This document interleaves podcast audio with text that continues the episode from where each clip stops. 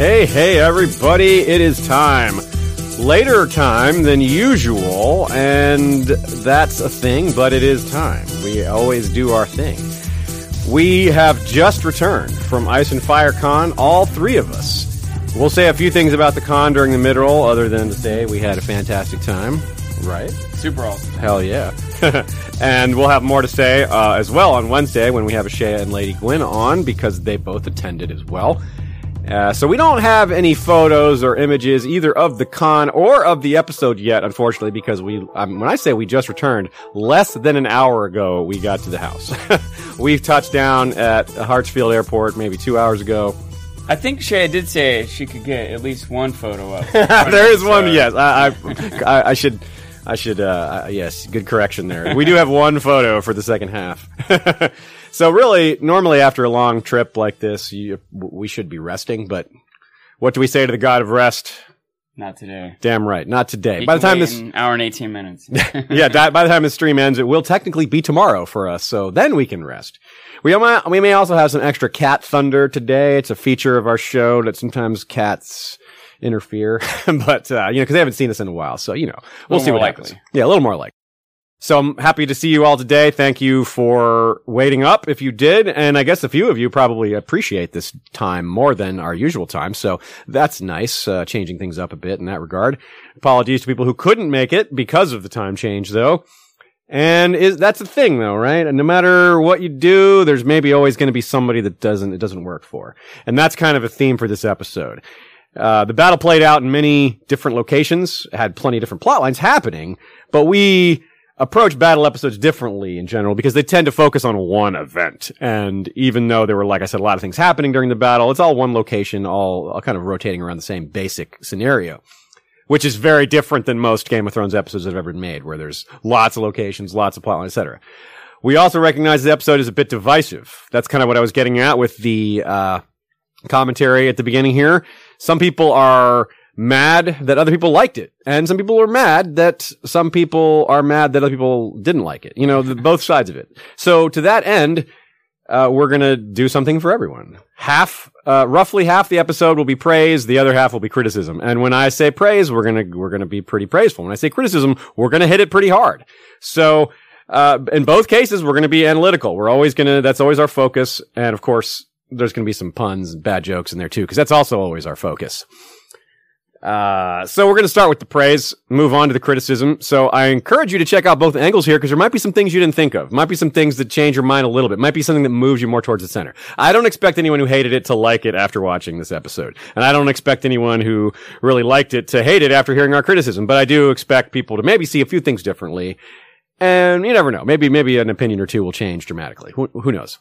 But if you're not ready to hear criticism of something you loved, fear not. You'll have ample warning before that phase of the episode starts. And if you didn't like it and don't want to hear us praise it, then I advise checking out of the first half and coming back for the second half. Uh, we already have a super chat. Thank you, uh, Thomas Pappas. He says for our dedication to the watchers and listeners. Yes, that's, uh, we really appreciate that. Uh, Tommy, good to see you at Ice and Fire Con as well. I had a panel with him even. Excellent, excellent. I am wearing a shirt he gave me under my sweatshirt here. I got this nice uh, Blackwood sigil shirt. Yeah, shout out to our history Take, of Westeros. take it off all the way. Steve. Take it off. All right. Shout out to our history of Westeros mods. Four of them had a panel together. So, um, it was very cool. It was a sigils panel and, uh, they, they made some shirts for the panel. And, uh, yeah, this is one of them. So you talk for a sec cause I'm going to, you know, I'm gonna be just in awe over here watching this moment. Ah. Blackwood power. One one quick little thing I'll say is it, it, especially in line with things we pointed out in the past is that people come to Game of Thrones for different reasons. Yeah. Right. Yeah. Um, uh, like literally last episode, we were talking about the idea that you know, thing we've observed what makes an episode big, and you know, we, uh, uh, especially in the past couple years since I got into Twitter or whatever, I'm a little more in tune with the pulse of the fandom out there, you know. And whenever you get an episode with big surprise, big emotion, or big battle, there's big excitement, there's big fallout or whatever. And last week, people look for big battle, like, oh, this episode's boring, nothing happened. This week, people were looking for character development, you know, looking for big emotion, like, oh, just a bunch of nonsense. I can't even, it's too dark, you know. so, uh, and even within or outside of those mentalities. There are some people who are like really keyed in on a certain character or a certain plot line. Some people like really love Jaime and they zone out. They don't care. This thing with Arya was good or bad, whatever. I don't care. Get back to Jaime, you know? so, uh, I, and I know I'm that way too. I have certain characters, certain plot lines, certain expectations. I'm Yeah. not as excited about battle things. Yeah, you've So- never been a big battle guy. That's and that's not just a Game of Thrones thing. You're not a big battle Yeah. fan, and other we watch a lot of shows Yeah. together, and that's been consistent with you for sure. Um, as we've been as we started doing last week, we're going to take all of uh, we're going to take questions a little more methodically. Uh, but I do want to take one question that that was given to us before we get into it. Uh, a, a typical recurring question, which is from Rebecca Androli this time. What you drinking, Sean? You know, this is maybe not as exciting as often because I've had this before, maybe even last stream. It's that uh, pomegranate, blueberry, naked drink mixed with Dr. Pepper. Yeah. I don't have my regular big old glass. Only- A few things out of sort. Rushing back home to do this episode, but Very true. still got my I drink sorted out. I don't even have coffee. You know something's wrong. I, I didn't even have time to make coffee before we got home here. I was just this pathetic Dr. Pepper from a drive through. Come on. I don't even like it. It's too sweet. I, I have a bunch of messages that I have to keep up with. I'll be doing that this. No, I have notes on here. I I, haven't might be checked. checking. I haven't checked the baseball scores. Yeah, no. okay. Yeah. So let's get into a new it. thought, like as I was coming, as I was pouring Yeah. my drink, I have this whole new train of thought to get into. Yeah. so that's uh, a good reason to tune in on Wednesday as well, because as always, we've had, when we have more time to think things through, a few different takes emerge, sometimes some significantly different takes. But as always, the initial reaction in these first 24 hours, there is quite a lot to say as well. So let's do that. I really like how it started. This again, we're starting with the praise. So if you don't want to hear praise, time to check out. I really like how it started. You get Sam, you get like a, you start with Sam and then it transitions to Tyrion and they're just kind of walking around in this pre-battle, eh, you know, uh, setting where people are, are very nervous. You can tell they're, they're, they're kind of ch- stay distracted, but Sam is just, you can tell. And it's a good person to start with because he's probably the most terrified of the people who are actually going to do fighting. Right? There's people in the crypts who maybe you could argue are more scared than Sam, but other people who are going to try to fight, Sam's our kind of like guy who maybe a lot of us would most identify with if you were in a battle. There's certainly a lot of other characters in that same uh, position. Where they're discombobulated, they're they're scattered, they're not sure what they should do, they're scared, or whatever it is. But he's the one that we know best, right? I expect those characters that were being fed by uh, by Gilly and Davos last episode. Those guys probably feel kind of like Sam. Where do I go? Well, really, I'm going to fight now. This is happening, huh? You know. Um, but he's the one that we know best. You know. Yeah, so that's good. So he's she's, he's kind of like our our our vanguard for that sort of character. It might even be telling that this that Sam, even though we've seen him be brave sometimes, and seen him try to point out that he's brave, however much he really is or not, he's still scared. He's still Yeah. scared here. Like, yeah, no doubt it plays out the way he plays out. Yeah, he is the terror comes out for sure. Um, so we we follow them around a bit. There's a lot of preparations. The there's um, I believe there's no music during this open part, which music has a way of affecting a scene emotionally uh, in a lot of ways, as we all well know. But the lack of it can also be very, very emotional as well. And they were pretty careful with the music here as usual. It's one of the things that I pretty much can. uh, It's one of the few things that you can just never complain about, in my opinion, is the music. There's something I've never been able to find a criticism for. Not that I've looked, but that's the one thing that I've never criticized even a little is the music. There are a couple times when I could see people, uh, maybe even they probably did, when when Jaime got his hand cut off and it cuts to that punk music. yeah. Someone maybe though it makes it out of flavor, out of place. But Okay, well, yeah. I, but I did. I thought that was good. It's a good, uh, I don't know, subverting expectations. Sure, There's value yeah. to that, right? So w- w- when we have this, uh, we have a lot of these different scenes. Like I said, people setting up. We have Grey Worm, we have Brienne, and we have Jorah, and a lot of a lot of these different things. Kind of just uh, picking up almost exactly where the last episode left off, which is kind of nice. I like it when they are able to do that because they they usually don't. And uh, the first surprise, of course, of the episode is just Melisandre. This shows up. That was surprising. we knew, we figured she would. I mean, it was maybe it shouldn't have been so surprising, but but our predictions were uh were we missed a bit on this one. We thought that surely she would come back with someone or someone something, and she did not. Something I want to point out, for better or worse, a lot of my predictions are like falling apart this episode. and maybe even why I or other people are upset with this episode. Like, that's not how I thought it would go. They did it wrong, you know. You're right. Uh, Expectations can really be. And you're right. In an episode like this, there were also to that same point or related point, episodes that get built up this much. I mean, the, the pressure, the like build up, the, oh my God, what's going to happen? It's the, the expectations are understandably high for something like that. Maybe not everyone, like someone like you who isn't a big fan of battle episodes, probably didn't have as high expectations, but probably higher than you usually did for a battle ec- uh, episode, didn't yeah, you? yeah. Especially knowing how long the episode was and how much they put into the filming of it. And Yeah. I just wanted to say, and I'm sorry everyone for my hoarse, hoarse voice, but I, I, I was expecting maybe Melisandre hoping that she would come back with people or something like that, but I do think she came back with something. She came back with knowledge of how to do these spells. Okay. Um, we just didn't, we saw that off screen, her learning it. I imagine she went to Volantis. She said, Hey, I need to learn how to do this. And they taught her. That's possible. That's I- entirely possible. It I- would make sense because otherwise, like, why did she leave the continent? You I, know? yeah, I didn't even have a thought on Melisandre that um, there's not a whole lot really backing us up, but maybe some perspective from the books might help a little. This is this is a thought I had that maybe the closer in both time and space she is to a moment that she's prophesied, the the more accurate it is. yeah. Does that make sense? Yeah. If she's like seeing something in the flames that's supposed to happen like next week, she'll be pretty accurate with it, right? Yeah. Um, and if she's seeing something in the flames that's supposed to happen like three miles from where she is, maybe she'll be accurate with it.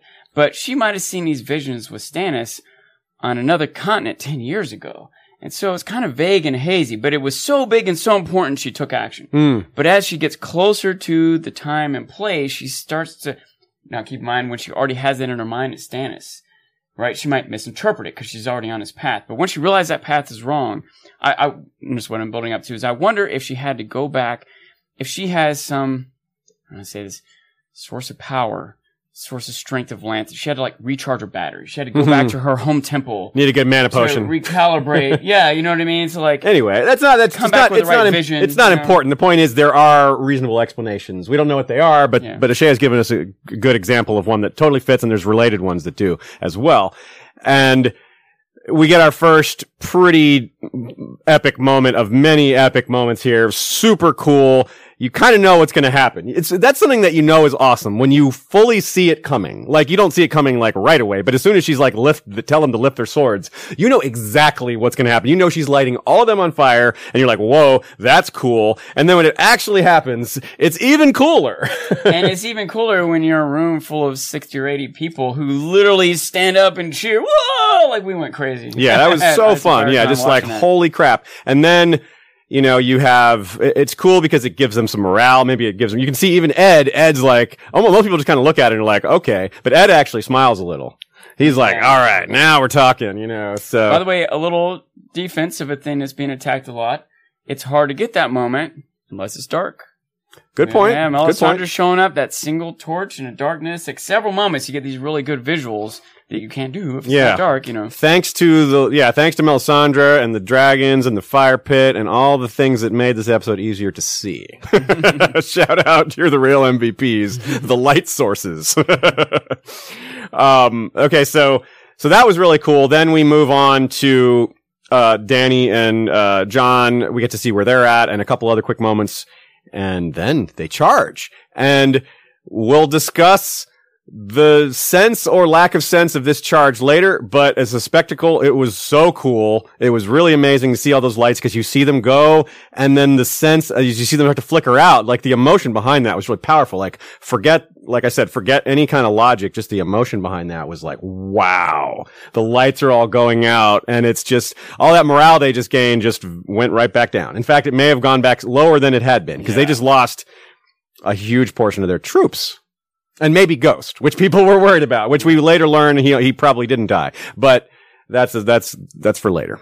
I, I did call it, by the way. As soon as we like sat down from cheering those blades being lit up, I sat down and I turned to Rita of the Copper Main next to me and said, "They're going to be extinguished. It's going to be dreadful." It's, but it's, yeah, it's true, and you're right, and you were right. It was a good call, and the sim- the symbology here was off the charts with a bunch of half moon flaming swords, and then these moon comet meteor things flying over them as they're charging. That was a, another just amazing spectacle that just added to it. That was just so cool.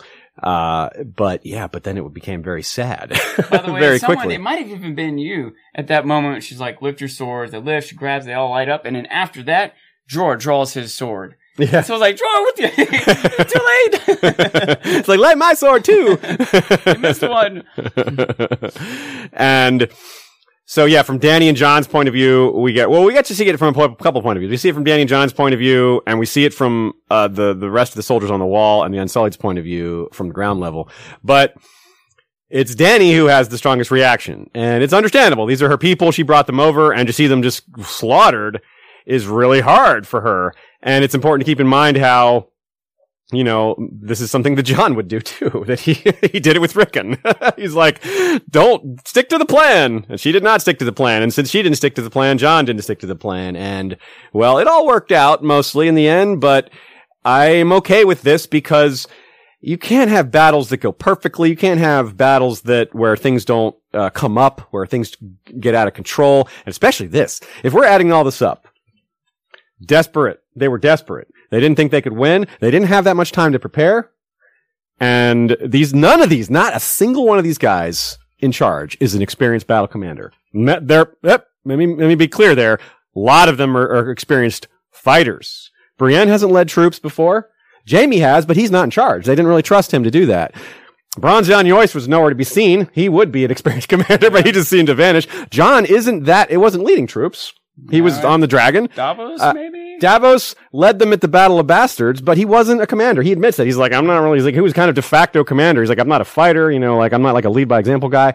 And he's not like a guy that understands tactics really well. That's the point I'm getting at, is that the planning phase that some people criticize, and we'll get to the, the criticisms of that that we agree with, but to defend it, these were all people that were desperate, unprepared, and no one has ever faced an opponent like this before. Yeah, even if Anything you had similar. whoever Stannis or whoever you think is an experienced battle commander, how much experience do they have against an army of undead? You know, Yeah. Like Uh, one complaint I saw was the ditch wasn't deep enough. Maybe they just- maybe didn't have time to make that ditch Yeah. deeper. You, know, you, uh, digging you ditches is cannot hard. get- that is frozen ground. in too. fact, I've made this same complaint before. Whenever someone like digs a grave, like you're done. Then you now have blisters on your hand, your shoulders, your arms. You're not like Yeah. running around spry the next day after digging a grave for someone or, or Yeah. ditch or whatever. Yeah, it's Yeah. a huge amount of resources to do that when already food is a concern and all these other issues that have to be dealt with. Like it is a thought I had. They should have had eight trenches. Like, well, yeah, they should have had a year to prepare. Yeah. Uh, they should have had more soldiers. They should have more archers. Like when I saw a complaint that's why weren't there more archers shooting? It's like they just didn't have more archers. Even if they had more archers, how much wood do they have for arrows? How Yeah. many dragon glass? Well, there's a limit on how many materials they have. how complaint. Well, quick to yeah, put it together. that's exactly you know? true. Like people complaint was that why didn't Theon have dragon glass arrows? Like, well, because fire arrows already work, and there's only so much dragon glass to go around. Like it's the one thing that you can light on fire manually. By the way, right? did he not have dragon glass? I think he was. I think every arrow was a fire arrow. Maybe some of them were dragon glass. Maybe they they gave him a few. both going to be dragon because That seems unnecessary, but it looks cooler if they're on fire. Part of why I ask is because they they just died instantly when they got hit. There was no like collapsing, yelling Yeah. last minute. They were just whoop, dead. You know. So I I thought he had flaming dragon glass. That's what I thought. Yeah. Um, just no, I like. I, I here's a comment from our f- friend Joe, National Forest Tourist, says, who says, "No plan survives first contact with the enemy." That's standard military wisdom. oh, and this is also another point I wanted to make. Is it, as far as I know, because I don't think we know for sure. I don't think they ever said the Dothraki might not have followed the plan either, right? yeah, They did anyone might- order them to charge? Yeah, like I, I don't remember that. They just my- maybe just charged. right, it, it, and it's easy to imagine. Like maybe they were, maybe that was part of the plan to charge, and it was going to split, uh, whatever. But I can easily imagine, especially after they just got this morale boost, swords lit up, and one overzealous frontline cavalryman thinks he sees something. Whoa! And they all just out. follow, and that's And then one other, his brother or whatever, like, ah, and he goes, and now the commander of that unit's like, well, I can't be less brave than him, so he goes, and all the other commanders go, and that's it, they're charging now. And Yeah. Who was going to stop that once it starts? You can't. Yeah. Yeah. they can't hear you if you say stop. Yeah, they wouldn't listen. even if you would, yeah, even if they would listen, if they So- could hear, yeah, it's a good point. And let's let's talk about the strategy of attacking. Like, why? Some people are like, why did they even do that? It was just seemed like they just threw themselves away. Like, well, for one thing, cavalry aren't very useful if you if they don't get if they can't charge. Another thing is the Dothraki aren't exactly a sophisticated unit. They're a dangerous, powerful unit, but they're not sophisticated. This is like the only method of attack they know is to charge the frontal assault, the charge. They don't really, they haven't trained for the thing. Unsullied, as we saw, had a variety of tactics and they used them. And it was it was cool. right? They're not Yeah. used to using trenches or walls, It's Right. part of their. yeah. But the Dothraki, this was totally new to them. Plus, again, I have repeat that no one has ever faced an enemy like this. Most most tactics are devised with the human mind in in in uh, as part of it. Like when an infantry unit engages with another infantry unit for the purpose of holding it in place, so a cavalry unit can hit it from the side or the back. Part of the reason that's so effective is the fear it generates. It rolls people up; their morale just is crushed instantly. It's also effective as just as a military maneuver without that. But obviously the fear aspect does not apply even a little here. You can't scare the dead. Yeah. and also, usually there's a limit on what's coming, right? Some, some Yeah. combination of the number of troops you have and the the morale or capabilities. You know, they're these guys are on suicide missions. They'll Yes. just plow into death nonstop. And Yeah. we see that matter in other ways. You know, You're right. It's, it's so they- exactly. It's like they don't have like the same thing. Like you don't when you when you have two like phalanxes go against each other. You're not you, you don't plan for one side to just start throwing their bodies at you to to weigh you down with just the sheer weight of it, just sacrificing their lives. It's just, it's nothing that people I've seen a lot of, of people focus on the medieval tactics here, and I just think a lot of them and there's some good complaints which we'll absolutely get to. I think some that apply even no matter who the enemy is. There's some things that just about this battle that I'm just like, eh. But some of the strategy complaints I've seen just do not take into account how different this is and how little time they had and how, how inexperienced commanders are. Frankly, if they had had a great plan for it, that would be unrealistic. They didn't have time for that. They don't have experience for it. They don't have, yeah. and also even a great plan isn't necessarily going to work in a scenario. You know, if you Yeah. have, if you have a phalanx, is there a set number of troops for phalanx? It's like eighty or It, it it depends. There's there's it's A the. Greek the Greek phalanx had a had a standard front and a standard back like a standard s- scenario, and then with the the I, I don't remember the exact numbers, but the the Macedonians defeated the Greeks by changing that pattern. That was one of the big re- things that like innovation was they changed the depth and length and and the length of the, the spears themselves. But that's all. But let's just say Anyway. whatever Mhm. unit it is, you have a hundred and you're facing a hundred. And let's say you're better, right? You have this organized phalanx, you're Dothraki screamers, whatever it is that makes Yeah. you better. And so they, your, their hundred only kills your front row of ten. Okay? Yeah. And so at that point, it's the other side's like, uh, we can't do this. Uh, let's withdraw, maybe retreat, regroup, come from, we'll figure something different out, right? Maybe if they have 200, like, maybe they send another 100. But what if they have 10,000 more? It doesn't matter how good or bad you or they are. Yeah. You just, you're just not gonna, your 100 are gonna die. They're gonna get overrun eventually. You're not gonna, no good plan is gonna save you in this moment, you know? Yeah. Doesn't So mean you shouldn't have a good plan or you should Right. be reckless, but I'm just saying that it, it's hard for us to think of what the, the good plan could have even been in E- first. Exactly. I've seen like all the other suggestions for how to use the Dothraki have very big flaws as well. And that's an issue. It's like, well, if you can't think of a better plan, it, it's, I don't like the phrase, if you can't think of a better idea, don't complain. I don't like that phrase, but sometimes it applies. you know, like as a general rule, I don't like that. That's kind of dismissive. But I think in this case, uh, you have to consider how desperate they were. Like you, you take desperate gambles when it's your only option, and you don't say, "Oh, that was a mistake." You say it was our only hope. There could even be other factors here that are hard for us to consider or realize It might have even been neat to show. But what if Dany was like a show of commitment to the battle? Like my troops will be in the front line. We'll charge first. That, Yeah. You know, that might, I mean, that might be their thing. They're like, we're, we're this is this is our way. You know, the Dothraki, they're a warrior culture. You know, I don't know.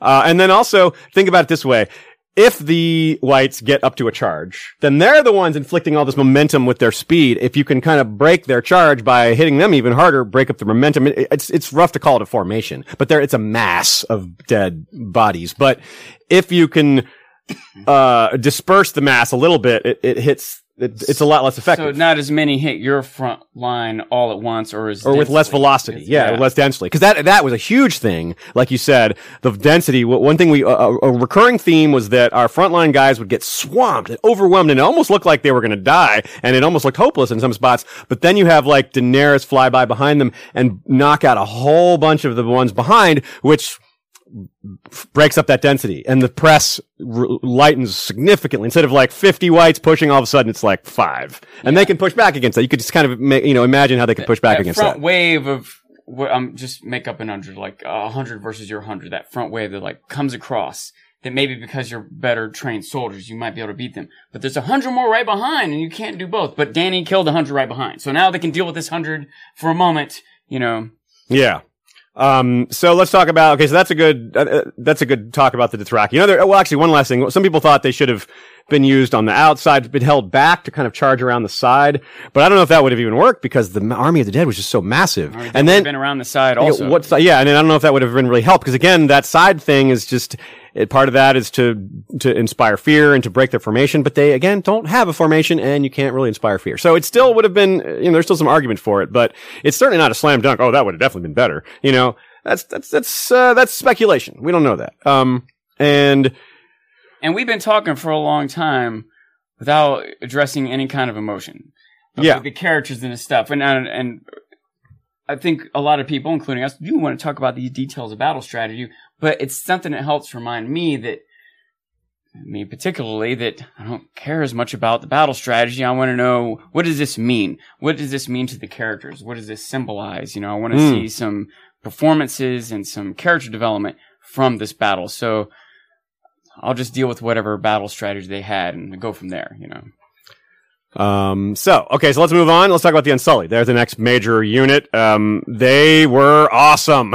I loved seeing their formations, the way they moved, the way just so it was the opposite of the Dothraki. Very methodical, very organized, very rigid. And it reminds me of like what we hear about how Roman legions work, where they would rotate guys to the front, where they would have like, guys blowing whistles when it's time to like take one guy steps back another guy steps to the front. It's it was it's really cool. Uh and it looked good visually too. I mean it was it was great. I like that. What did you think about the unsullied Similar. I, uh, yeah.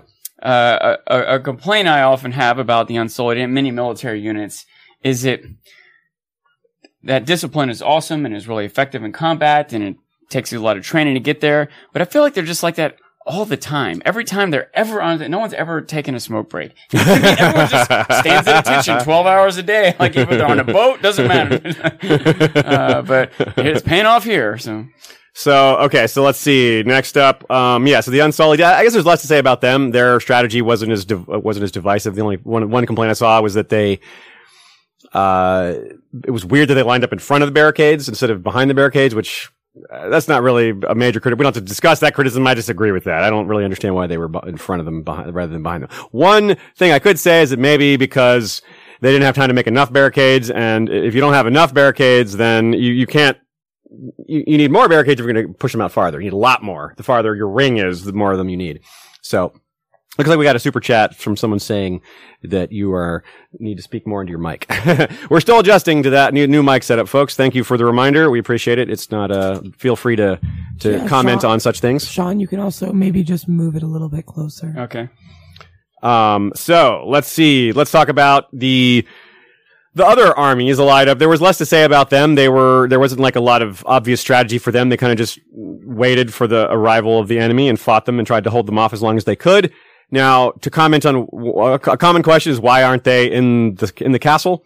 Well, it's not big enough. Uh, Winterfell, show Winterfell. I mean, some people would probably think about the books. The book Winter, book Winterfell's a lot bigger. We'll talk about that more on Wednesday. But show Winterfell's not big enough for all those armies, and the Dothraki definitely couldn't have fit in there. So, I don't know. Uh, they didn't really have another thing where they just didn't have a great option. You can easily criticize that choice, but if you look at the alternative, it it actually seems worse. Uh, and they had a plan to all move inside uh, after you know if it was necessary, um, and they expected that it probably would be necessary, and yes, it certainly was. Um, so uh, a couple other things. Let's talk about what, what will be next. The next step uh, in the battle, I suppose, we had after the the the fall of the Dothraki. It's not long before the army arrives, and Dany has already taken off by then. And we see Dany and Jon kind of approach the position of where the uh, the the enemy is. We get a bit of a surprise because we saw at the end of last episode the White Walkers were arrayed out in front. And it's possible they were a big part of taking out the Dothraki, but they were not part of the initial chart. In fact, they were not part of anything really. they did nothing. Uh, so, I mean, nothing we saw. Again, it's possible they did something, but it's, it, that was not satis- so satisfying. Um, so, what comments on Dany and Jon Dragon stuff? Uh, it was, was it confusing? Was it, or, well, we're talking about that later. What, what did you like about the Dany and Jon Dragon stuff? I, I I will say that I think it was confusing, but I think that's okay. It was confusing. You know, Yeah. like uh, I think oftentimes in this episode, they're putting us in the shoes of the people going through it. They were confused. It was dark. It was weird. It's not like Jon is not experienced riding dragons at all, period. Right?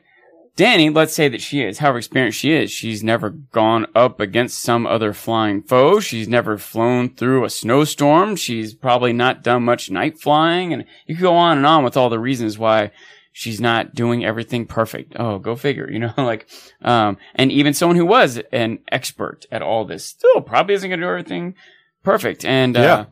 so I thought that, you know, you know, negatives aside, it was impressive. It was, uh, um, may, maybe annoying or confusing to feel uncertain about what's going on yourself, but I want to give them credit for trying to do that. I think it's a legitimate thing for a filmmaker to try to put you in the shoes of the characters that you're watching.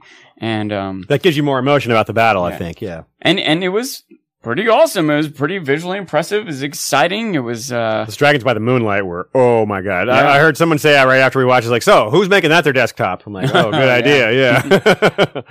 so, it was uh, inspiring. It's it, like this imagery that would have been like my D and D book when I was a kid. It's now Yes. like an action scene on screen. It's just super awesome, you know. yeah, the diving back through the clouds was fantastic. The, the way the dragons actually fought was really cool too. I was really wondering how they're going to do that. Well, they're just like snapping. They're like, you can, you can really see the dinosaur slash bird like reptile, reptilian characteristics they have and the way they were f- biting at each other and the desperation of, of trying to hang on, which, you know, probably shouldn't have been that easy, but that's it's consistent at least, except for the Night King who fell, but he was probably less worried about falling because, you know, it didn't hurt him. Yeah. Dany or Jon would die if they fell from that height, but he's like, ah, I can handle it. And he really kind of did need to do what he did is basically just distract them. He just needed to distract them, right? Like Yeah. think about the idea of like that moment when he was chasing Dany. Um, these dragons are probably. What do you think? They're probably going 100 miles an hour. I don't know, but Right? fast. so like if they went for like one minute at 100 miles an hour that's how far away are they after that right Yeah. even if the night king just ignores him and goes back and there's no kind of fighting or swamp they're just in they they were just going as fast as they could in some direction they didn't exactly know Hmm. and it's storm clouds all around so that when they turn around and go back if they're just off one degree in what they thought was the way back they might be a mile away from you know and they'll get back over eventually obviously they did but it again it just makes sense to me what a distraction the night king was to them Yeah. and, uh, and it you know it's i would have been upset if they did better does that make sense okay, yeah. um That makes it. That does make sense. Yeah, and it also he presumably knew that Dragonfire would not kill him. He presumably wasn't just like, I'm pretty sure I can survive this. I'm going to stand right here and take it and just hope it Yeah. works out. So that was part probably part of his, uh, con, you know, his thinking in general. Um, let's one other thing about the Unsullied and Melisandre. We've talked about them. That the moment where the you you- you mentioned the ice and haze and how hard hard it was to tell what was going on. Davos realizes pretty quickly that they can't see the torch signal, and so they again the Unsullied just do their awesomeness. Grey Worm, you kind of get you can kind of see Grey Worm like the, the gears turning in his head. He's like looking at the ditch, looking at Melisandre, looking at the ditch, looking at Melisandre. Like you can see it forming in his head. He's like, aha, well, let's do this. And the little mini cage that was very awesome. The tension was legitimate the reflection of the fire in her eyes, the the tension in her voice, the pan- rising panic as she's just come on, spell, come on, R'hllor, do this fire. It's what you love. You love fire. Give us fire, man. Come on.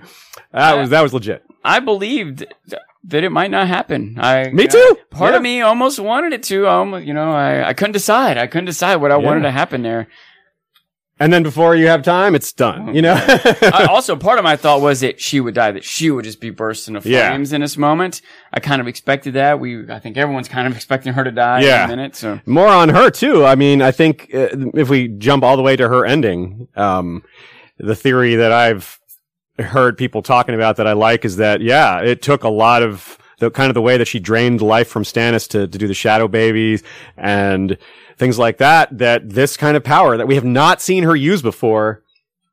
It, I don't think it's like, oh, how did she learn to do that? She can't do that. I think it's, she's always been able to do it, maybe, or had the capacity, but it would kill her to do it. And it did kill her to do it. I wonder how many dead princes are back in Essos. A few sacrifices. A couple Yeah. people tried that thing and blew themselves up by accident. It's like, I'm going to do that. Oops, I exploded. okay, let's take our first set of questions here and then continue with the analysis of the rest of the uh, Beatle. From Maura Lee, R.I.P. Lady Lyanna Mormont, awesome and badass to the end. Love your channel and all the great content. Thank you, Maura. Yes, that was badass to the end. If you're a book reader, you might recognize that moment as being borrowed from Donal Noye. We'll talk about that more on Wednesday, but I wanted to throw that out there in case you missed it because it's a pretty cool little uh, nod to the books in that moment. And yeah, Lyanna is uh, not the first main character to die. That would be Dolorous Edd, although there was some worry that Ghost had already died. Um, and uh, it was pretty epic. What did you uh, What did you think of the first set of deaths? There, we lost Edd and we lost Lyanna, and I don't remember the exact ordering, but uh, I think the I think those were the first two, and then I forget who was third. But what did you, what, how did you feel about those? Was those were those expected? Pretty sure Beric was third. Beric was third. Pretty Okay, Sure, but uh, that makes sense. um, the um, yeah, I, I, I don't want to be too negative here, but I've never felt a particular connection to Edd. okay, Uh, and uh, but I was getting to the point where I started to think his plot armor was thick because he's the last name character from the wall. Um, and so maybe a, a little surprised by him dying there, and uh, a little shaky in the presentation. I- I'm, I'm kind of back and forth because my my specific thought in that moment was I was.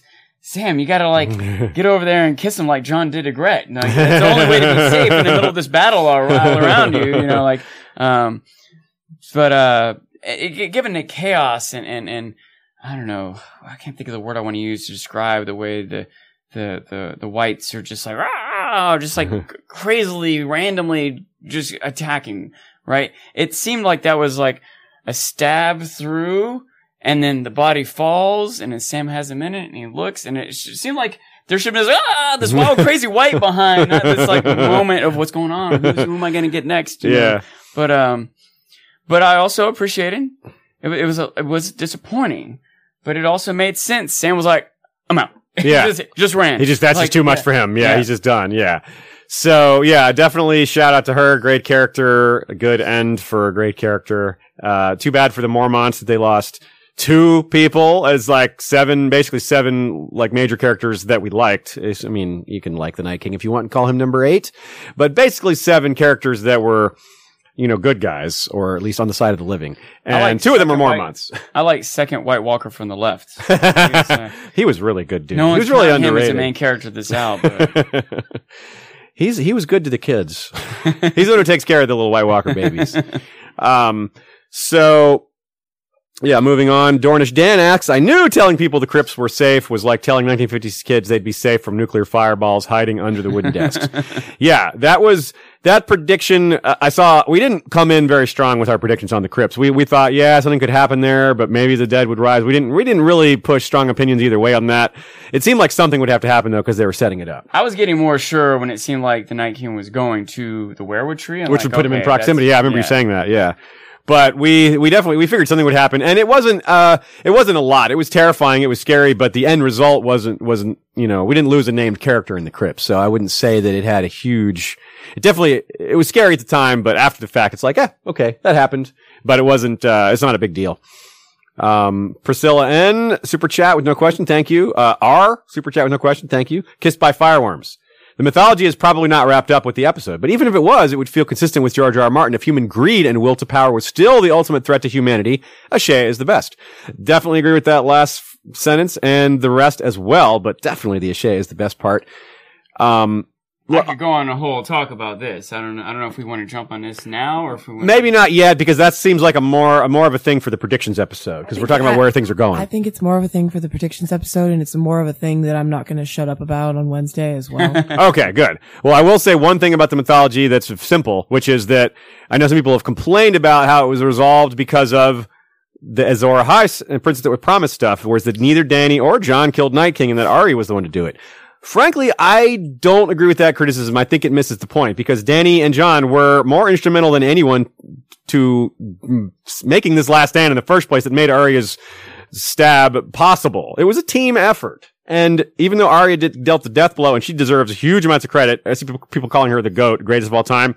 Don't disagree even a little. But if we're giving her all the praise, that's where I do disagree because Jon did a lot. Dany did a lot. And it wasn't just this episode. It was the things before it. It was Dany bringing the Dothraki, bringing the Unsullied. All that mattered hugely. Arya would not have gotten a chance to kill the Night King if there wasn't Dothraki, Unsullied, and dragons. And Jon being the first guy to say, Hey, everybody, this is the most important thing. This is the only thing that matters. Blah, blah, blah. Jon's unwavering dedication to what mattered most is really important. A, a thought that was like building in me, I, I mentioned like right before we were sitting down here when I Yeah. poured my Dr. Pepper in my drink, like clicking in my mind. And I want to be fair, a lot of this is credit to Shea for getting my mind to work in this direction. But imagine World War II if someone like had assassin, maybe someone did whatever, how Hitler died. It's hard to exactly know, but let's just say someone had like assassin, killed him. Just- Some soldier shot him, killed him. Like, Yeah. That soldier won World War II. Yeah, yeah, that would be silly. Yeah, yeah. Even if he was like an amazing shot that was like, Yeah. holy crap, how did he make that He was the best, even if he was the best trained sniper in the army, and Yeah. they decided he's the one to do it and put him in position. He kill 40 people on the way. He's still not the one who won World War II. Yeah. You cannot say that one person did it, you know? Yeah, that's you're totally right. That's a good way to put it. Um, so I think that's important. That, that this whole thing was humanity versus the living. It's not going to be one champion. Uh, well, it was one f- champion for the dead, but that's a whole other business. And Um, uh, it's, it's kind of connected to another thought that I had, Okay. especially going back to other thoughts that I've had. Obviously, lots of intermixing thoughts here, but I don't, I don't want to get too much negative, but I was a little disappointed, many other people, with the idea that that's it, the Night King, now would Like, Cersei's better than the Night King? But when World War II was over, we were like, there, now humanity's fine. Like, was it anticlimactic for World War II to, to be won, and that, that's the end of everything? Mm-mm. And especially if you consider the Night King might represent something like, you know, evilness in general, or maybe climate change or something like that Yeah. that and when we defeat that, let's say that we all come together and defeat climate change, we still have other things to deal with, right? There's still going to be Yes. like shitty politicians and on and on and on. There's still going to be Yeah. Cerseis in the world, you know. So- Absolutely. Okay. Uh, super chat from Zombie Caviar. That's a good question. Never seen Jon command Rhaegal to fire or even ask about it. Yeah, they skipped all over a lot of that stuff. It's just, I don't mind that too much because, you know, it, it would, it would be tedious to go through that. Uh, Again, it's something they could solve with a few lines of dialogue and, uh, and it's annoying that they don't bother with those few lines of dialogue, but it's a small thing. But it's, but it's, it's worth pointing out. From Stephanie, been looking forward to this live stream. Thanks as always for doing these. Please share your ghost and dragons thoughts from this episode. Well, we did talk about dragons quite a bit already. We'll have some more to say about that as well. Um, let's, well, actually, let's do that now. I thought, uh, Jon's little fight with Viserion in the courtyard there, where, tr- where Viserion's just either unintentionally or intentionally trying to stop Jon from getting to the Godswood. Can't tell if that was an accident or just, uh, a plan. I'm not really sure. Doesn't really matter. Uh, just, I just thought it was cool. I like seeing the blue fire. I, you know, and it's book, it's book canon, uh, that the dragons have colored fire. So that's actually book accurate. And his, his fear and his rage and just trying to get through and just the effects of the dragon's pierced neck, the blue spouting out of the side, just really cool. You know? I agree. I totally agree. I wish we had uh, gotten more Ghost. I mean, he was in there, but all we got was his charge, and then we don't see him kill anything or. I, I saw some people complain that Jon wasn't even doing anything. Like, he's literally charging into a dragon. Like, and sometimes he tried to charge Night King. Okay, sometimes he's smart enough to get behind a wall when the dragon breathes fire, and then gets out from behind a wall and tries to run closer. Like, Yeah. he was pinned down. I, I, to me, I, he was trying to get to the Knightswood, the, The Godswood, yeah. the Godswood. He's trying to get to Bran. He feels like that's the problem. That's the issue. We've got to protect Bran, and he's just pinned down. It just happens to be a dragon, and he's not like running away or cowering like Sandor. Like I wanted to love Sandor, but he was just like literally cowering away from all this. Like just gave Yeah. up. You know, Jon's literally charging into it. So. Okay. Um, question from Brian Evander. How do you think things went down with Mel and the Hound holding off the Whites after Arya left? Was that Mel using the last of her power, or was she just there to witness as Clegane took them out? Uh, well, that's a great question too, because it leads us to some other things I wanted to talk about. We'll, we'll focus on this for the moment and then move on to these other related topics. I think, um, yeah, I think the Hound probably held them off. Uh, there was, a, it was a doorway, so he wouldn't have to fight like a whole bunch at once. He could just maybe kind of, you know, narrow one-on-one fight and keep them back because, and, and frankly, everyone was in that spot when Arya killed Night King. If you were really on top of your on top of your game and really thinking about what was happening, you could realize that Arya was going to kill Night King. Not Arya necessarily, but someone was going to kill Night King. Because at a certain point, everyone was in mortal straits, and there was no way for everyone to be rescued except that. That's the only way that I could think of, even after the fact, that they could have all been saved, is that someone stopped them all at once. Which the only way to do that is to kill Night King. I think there was a point, and that point was that moment when Arya took off running. Like, Yes. I feel like at the end of it, when I started reflecting through it, It was kind of obvious in retrospect, wasn't it? and I watched the second time, and blue eyes. Yeah, yeah. It- it- it's especially because the specific thing that I was going through, because it was hard to keep what was going on. Yes. There was so much going on. A lot of it was dark. A lot of it was confusing. Multiple times it seemed like they cut away from my characters as being overran. I'm like, oh my god, I guess Brienne's dead. Yeah, and then they cut back and like, oh, she's still going. Okay. And then I started to scroll through in my mind trying to count for who's dead and who's not. But every time I started to go through that scroll, like someone else would die or a news sequence would happen. I, it's hard to, to keep up with everything happening in the episode and scroll through all the characters in your mind, right? Yeah. But if I had been able to, I would have realized they they showed us they went through all the characters except Arya. They mm. showed us Bran, they showed us Jaime, they showed yeah. us Jon, they You're showed us right. Dany. They went through all of them except Arya. Every single person was in mortal danger except Arya, who had like a free reign. Who- we- no, well, we just hadn't seen her since that Oh, moment she okay. ran off. They Well, went we back saw to all the off, other yeah. characters multiple times since that moment, Okay, okay, but just they never went back to her. She's like the one that wasn't accounted for Yeah. as being getting overrun. Yeah, so. It made sense. Yeah, and it was foreshadowed quite well. We talked about the Millions foreshadowing of before. We setups beforehand. It's yeah. definitely the thing we most nailed was that Arya would kill Night King, and then by most nailed, I mean we've been saying it for. It's the thing that we predicted first out of all the things that we got right. Was we've been saying this since basically since Bran gave her the dagger, if not before. Yeah, I want to be careful not to take too much credit for your we statement because I, I was leaning toward Night King doesn't actually get killed. That's what Okay, I- yeah, you're right. You were. well, while we're on that topic, we could talk about a few other things we predicted, and then I want to get to the things, the other things that Brian Evander's question raised.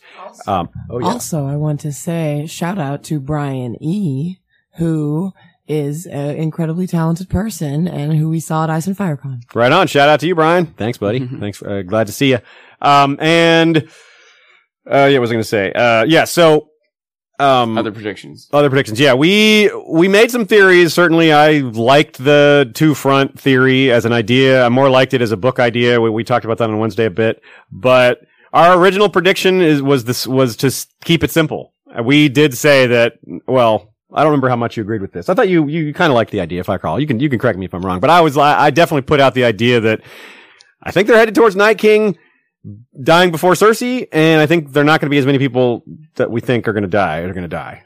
And uh, obviously, the way we, we do, we talk about this stuff so much, we threw out other theories as well. But that was the simplest prediction, the one we, we made first, and that turned out to be, as usual, keeping it simple is usually the right way to go with predictions. If you want to be accurate, if you want to have fun and just you know have use your imagination, we do that too. We love it, and it's fun, and there's nothing wrong with it. But you know, it's just a different schools of thought. Definitely, when it comes to predictions, it's one thing is a lot of times I'll have my, my, my first instinct prediction, like, ooh.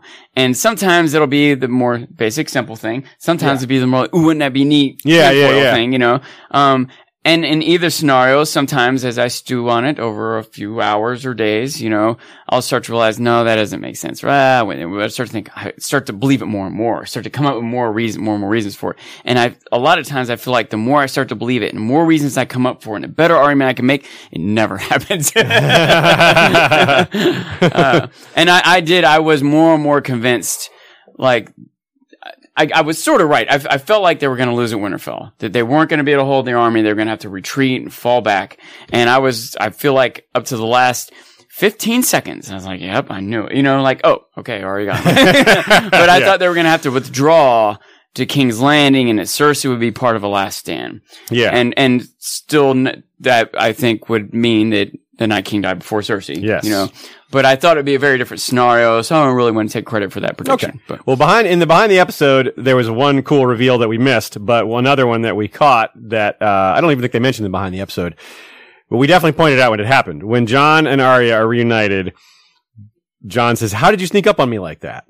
It's the he's standing in the exact same spot Night King is standing when he kills her when she kills him, and he had his back. Jon had his back to her just like she did, and that was very cool because it was like, oh, there's more evidence for the theory that Arya kills him, and then indeed we get that. Um, so that was fun. Let's talk about uh, a really fun thing that Mel said. This is this is one of the most fun things for me that's outside of the battle itself, which is parsing her. Everyone is here for a reason, and the things they did. Well, Bran says the same thing. Frankly, they both say this. Like everything you did led to this moment, and you think about how that applies to some of these individual characters. Like when Beric dies, she says the Lord brought him back for a reason, and think back on Beric's life because a lot of us, especially book readers, were like, "What the hell is Beric's point? What is his deal?" And well, if you think back, what did he do? He's the one that told Jon, kill Night King and they all die. Not that they couldn't maybe have learned that some other way, but he was very adamant on that. And secondly, he saved Arya's life during the battle. She was overrun by whites on the ground screaming and he threw his flaming sword to, to break up the top white and allow them ch- Sandor a chance to run over there and save her. And then he died right after. So that Yeah. was, you could say that was his purpose. Like, I guess. And then Theon. Theon, I mean, damn, poor Theon. If Arya gets there two minutes earlier, Theon can live. But, oh well, uh, it didn't happen. But maybe that's Theon's purpose, just to buy three minutes more for Arya. I mean, it, it's kind of meta if that's really what it comes down to. If I don't know that their predictions can be that fine tuned that he can see down to this three minute phase. Like, oh, I really, I'm going to need three more minutes. I can see, I'm looking ahead to the final battle and, uh, yeah, let me just tweak this so I get, so. They could have just yeah, like, give me some pulled thoughts. Bran's chair to the other side of the Godswood and they'd saved Theon's life. Night King would have had to take a few more steps, stroll, swagger over as he did. Yeah. Like, let me let me light up a smoke first. Yeah, on, that's one hold thing. on. Bramber's like, well, we we have more time than you might think because he's going to swagger. He's going to walk slow. He's going to waltz over to me, and then his hand's going to move towards his sword really slowly, and then Arya and Bran gave Arya the dagger too. It's so nice. It was, and of course, Bran was the original target of that dagger as far as the show goes. My, So that's so cool. my my Twitter quip was the Night King shouldn't have silent monologued. Arya equals uh, Lucius Best from The Incredibles. If anyone has seen Incredibles, you know what I'm talking about. The other, the other really neat closed circle there. This is the thing I we got from the behind the episode that I didn't catch on my own is that Arya stabs Night King in basically the same spot where the dragon glass was wedged into him in the first place to make him Night King. Also, the same place that Sandor told her that's where the heart is. Oh yeah, good catch. I forgot about that. Nice. It, it actually kind of looked to me like it was a little below the heart, like down in the belly, but it doesn't matter. It was close enough. it worked. It killed him. Okay, so uh, and some other characters we can think about that way. I, I like we said, we haven't. I'm, I'm, I plan on thinking about more of these characters and thinking about their arc and how th- everything led to this, and seeing you know how that looks. And some characters, I think it's going to look pretty cool. A couple of them it probably won't make s- as much sense on, but I think a lot of them it will. I think, I think more more than most of them. I think it'll probably work out for. All right. Um, let's talk about, let's see, what's next. Um, let's just take a few more questions real quick and then get back to the battle. Uh, Zach Fish asks, what was Bran doing when he was warging, uh, when he was working, when Theon was fighting the Whites? Was he uploading his memories to Google Drive or what? well, if he could do that, I would hope he would have started doing that well before the battle started. but I like the idea, Google Drive. We need a good pun for that. What's a Google? What's the equivalent where would Google Drive? I'll have to work on that one. uh, but yeah, I'm not too surprised by this. I think some people were, were worried, were complaining that Bran didn't do anything. But what did you expect him to do? I ask, that's the question I ask. The things he's done in the past are take over Hodor, take over his wolf. Those are the only like battle type things he's done. He's an information source. He's human memory. He's never really been that active in battles.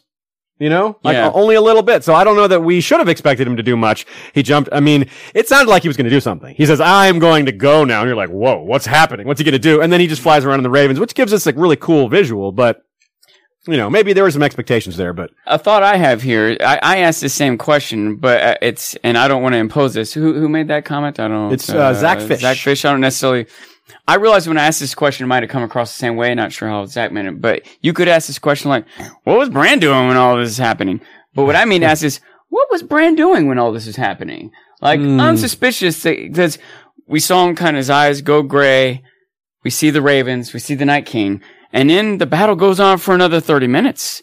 I wonder if Bran was seeing any other visions anywhere else. So, you know, like, Yeah. which is easy to be a line of dialogue at the beginning of the next episode, you know. yeah, it could be the same thing that you with you that, that you were saying earlier about Melisandre. That as the events get closer, his perception of them becomes clearer. You Yeah. know, that could be. That could be a thing. he may have known he didn't need to move his chair to the other side of the God's Wood, or he knew that Theon was about to die, or he knows that reinforcements have shown up at King's Landing, and he'll tell everyone that. You know what I mean? It could be a million things. So. Definitely. Uh, Josh Sandland asks, uh, says, love the work. Do you guys like the decision for Jorah to be the one to lead the initial charge against the dead? Well, I think it makes sense because the, the, uh, we have the same, uh, because the, the cavalry charge, as we explained, makes sense in some ways to be the start of the battle. But Jorah is the only one who speaks their language. I think it's just that simple that he's the only commander that speaks common. So he kind of has to lead them because they can't understand the commands coming from anyone else except Dany, who is not there to give commands. So I think that is, uh, a fair, uh, it's kind of, I don't know how else they could have done it. In other words, do, do you feel differently? I no, yeah, I like it. Cool. Uh, apparently we're at 1500 plus viewers and we may need to have another Sean dance and I'm totally down with that. Yeah. S he says, will Sean dance the same as last week? I will dance similar to last week, but not the exact same. cool. Okay. Yeah. We'll do that at the end. We'll do that at the end. So I, six- I, I might have to Sean, up the number to 2,000 because if we're going to just get a thousand easy every week, it's, then, then we have to have an intermission every week. yeah, dance. which might be nice to stand up, stretch Dance the back remission. out a Yeah, everybody bit. wants to stretch out a little bit. So that'll be a good way to break up the, after we criticize the episode at the end here, we'll have some dancing to bring back the positivity. Okay. I got to Uh, think of another song now. Yeah, you got to think of a song. Meanwhile, next question. Was there a missed, from Mr. Mitchell 954. Was there a missed opportunity, though, to get White Walker 1v1 fights with characters who had Valyrian steel? 100% yes, there was. I, I, it was very surprising because it seems so obvious. Like they just had to intentionally decide not to do it. And I imagine it was budget or time or, Yeah. but I really expected Brienne or Jaime to fight a White Walker with the Valyrian steel. And I guess just because we've already seen it with Jon, maybe that was their reasoning, but still, I would have seen, would have happily seen that again. Oh, This well. is this is my hmm. best justification for that. In general, it makes sense, and we have mostly seen the White Walkers stay back. Because if one of them gets taken out, who knows how many thousands of whites die, right? So it seems Yeah. makes sense they're going to stay in the back. And when we saw them all lined up kind of around Winterfell, my guess is they stayed way back there and all the whites charged forward. Mhm. Does that make sense? Yes. And finally, we see some come forward when Winterfell's being overrun and the Night Yeah. King's right to Bran. Then, okay, now the White Walkers come forward. It also adds to another thought that I had is it could be that that's what extinguished the flames of the Dothraki soldiers. They charged out into the darkness Yes. and didn't come up against whites. They came up against White Walkers. And the Night King wasn't there yet, so it had to be them. If anyone brought that darkness, it wouldn't be just the whites. You're right. That's a, Yeah, that's a great their, point. Their coldness extinguished flames. We've seen it in the past. Their presence just extinguished flames. And it, it, and it could be also the Dothraki might have killed thousands. They might have actually, cause imagine in that moment, as they get closer, the White Walkers' coldness just extinguishes the flames of the Dothraki fighters. But they do still keep fighting and might have hacked down three or four White Walkers, 30, 40 White Walkers. I don't know how many were. And each time they did, 10,000 whites might have died. Like, it would have been neat to see that and know to give them more credit and not have people wondering how suicidal or silly that was. you know, it would have been, I feel like it's a miss for them to not show us the impact they had. They could have had their But it might have too. also cost them literally a million dollars to do that. Yes, You know what I mean? So I yes. Mm-hmm. can see maybe they didn't do that, you know? Yeah, that's a good point. Yeah, I mean, I see what you're saying. Like the way they did it, they wanted to do it a certain way, but they could have also done the thing you're saying and still had the like the charge and the lights go out. They could have done both. Yeah, but you're right. They could have might have just cost too much. And they, you know, when you got a, you, they have a big budget, but they have so many things they want to do. Things just keep getting cut like Ghost every time. so Also, I don't know if this is a fair way to look at it, but in the books, we read the we read the stories from one character's pers- perspective at a time. yes, And in a show too, really. Does that make sense? Yeah. We don't always know everything about everything going on. So what character would possibly well, I take that back. Jorah's character would have had the perspective of what happened like that. So like, uh, but that wouldn't that have been awesome to to follow Jorah and his charge, just the sound of the Dothraki screamers behind him, and as their lights, you know, are lighting the way in front of them, we suddenly see this wall of White Walkers illuminated in front. Of, what and and and it, and it cuts to what everyone in Winterfell is seeing. The lights just extinguishing. Like that would have been so powerful. It would have been so awesome. HBO definitely should have hired me to be a, writer and a director. Definitely. Josh Sandlin asked, does this mean R'hllor is real? I don't think so, but it definitely, is, you know, it, Melisandre certainly died believing that, and she never wavered much on that belief. I think the fact is that they're, we can't assume that because there is magic that there's gods behind it. There could be magical energies in this world. It doesn't mean gods are, are the source of it. But I'm also okay with calling magical energy gods. You know what I mean? Like, some people consider God as just a euphemism for the universe, just for all existence. Some people picture God as a as a being, a specific deity, like with with eyes and a face, or maybe not eyes and a face, but characteristics that are not uh, that are of of you know corporeal. You know, like there's there's physical traits you can point to. Uh, God so- might be a jellyfish, no eyes or yeah, face. or a spaghetti monster. Yeah. So it's I don't think that's enough evidence, but it's it's the the fact that magic exists is reason for people to believe in gods even more so because it's like where does this come from they would not just you know it just doesn't make sense if somehow in, in our real world someone demonstrated something I'll we'll say supernatural to me, right? yeah And and let's say it was like a magician on stage with a rabbit in a hat, and somehow he proved to me that it wasn't a trick. He's like, "Look, uh, however you want to test me," like, and he did. I'm like, "Wow!" I would be convinced that magic existed. At that moment, I might start to wonder about God, right? Yeah, And if some yeah. priest showed me some miracle in a religious context, then somehow proved, and I believed it was real, I might start to wonder if magicians really have some trick. You know, and like I would have to question other elements of reality. You know, That is exactly what happens with Book Stannis. He doesn't. He hates the gods because uh they he they he, they died. His parents died in front of them.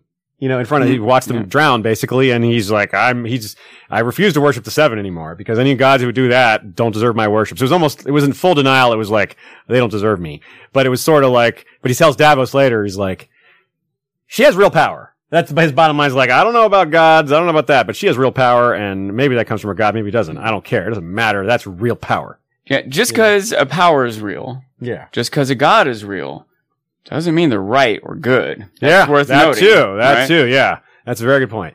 From Vanessa Lay, thank you for going live right after getting home. Does the Night King and Bran have the ability to see the future? The Night King was pretty smug. He smiled.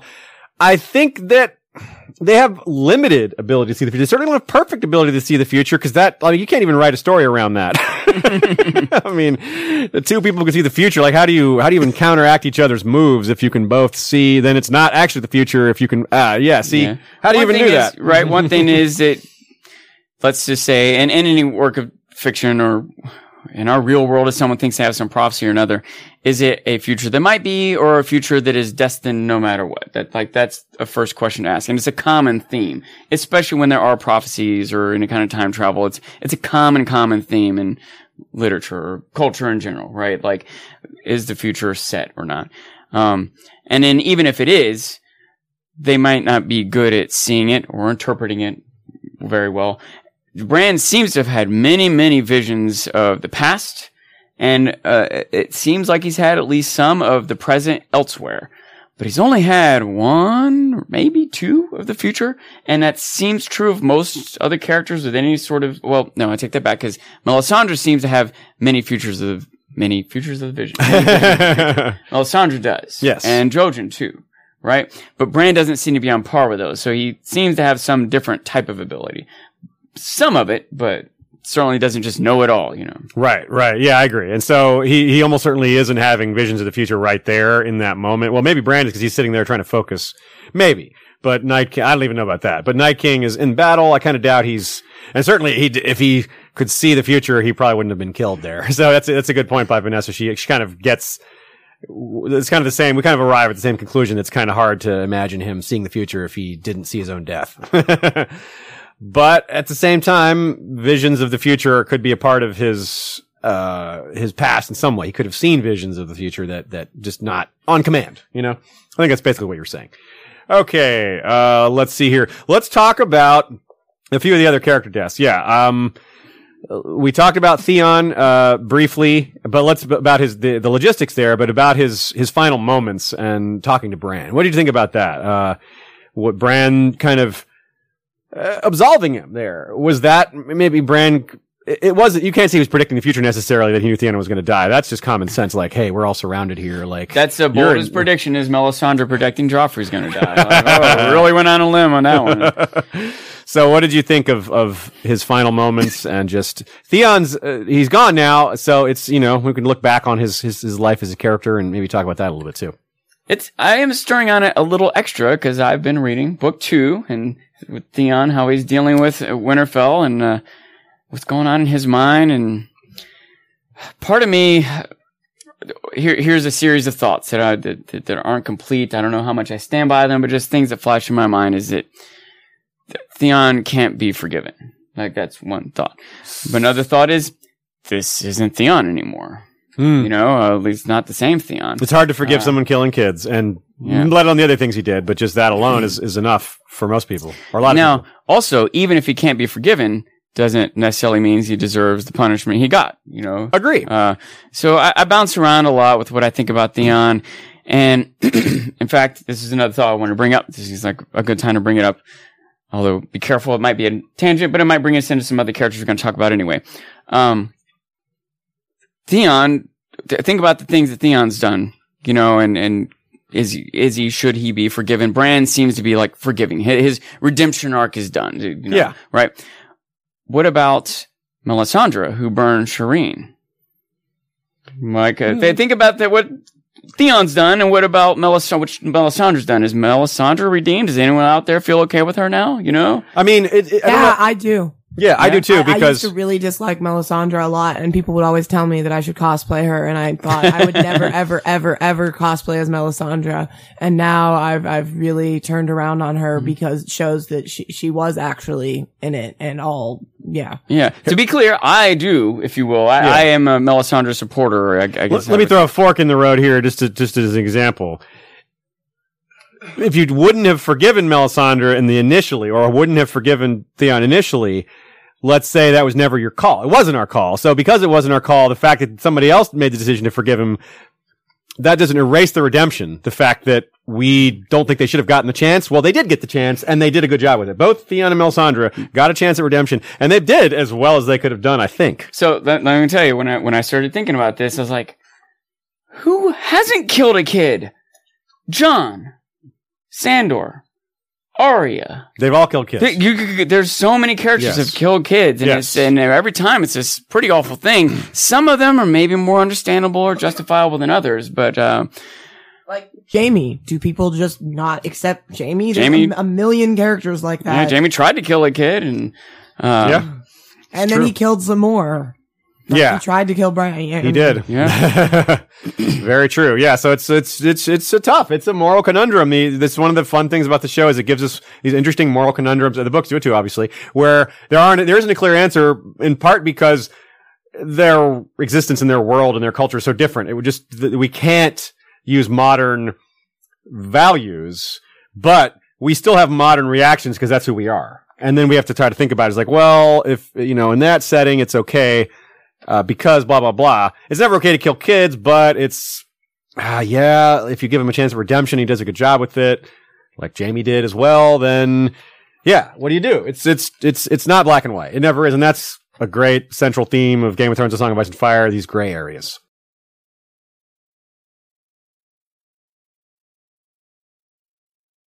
I'll talk about what happened in the crypts a little bit. Um, there wasn't, I guess there wasn't a lot, but there was some interesting dialogue. Tyrion talking about how if he was out there, he could make a difference. And I thought that was an interesting conversation. Um, what did you think about that? Do you think Tyrion could have made a difference or do you think Sansa was right? And we'll move on to Sansa's entire, you know, crypt attitude in general afterwards.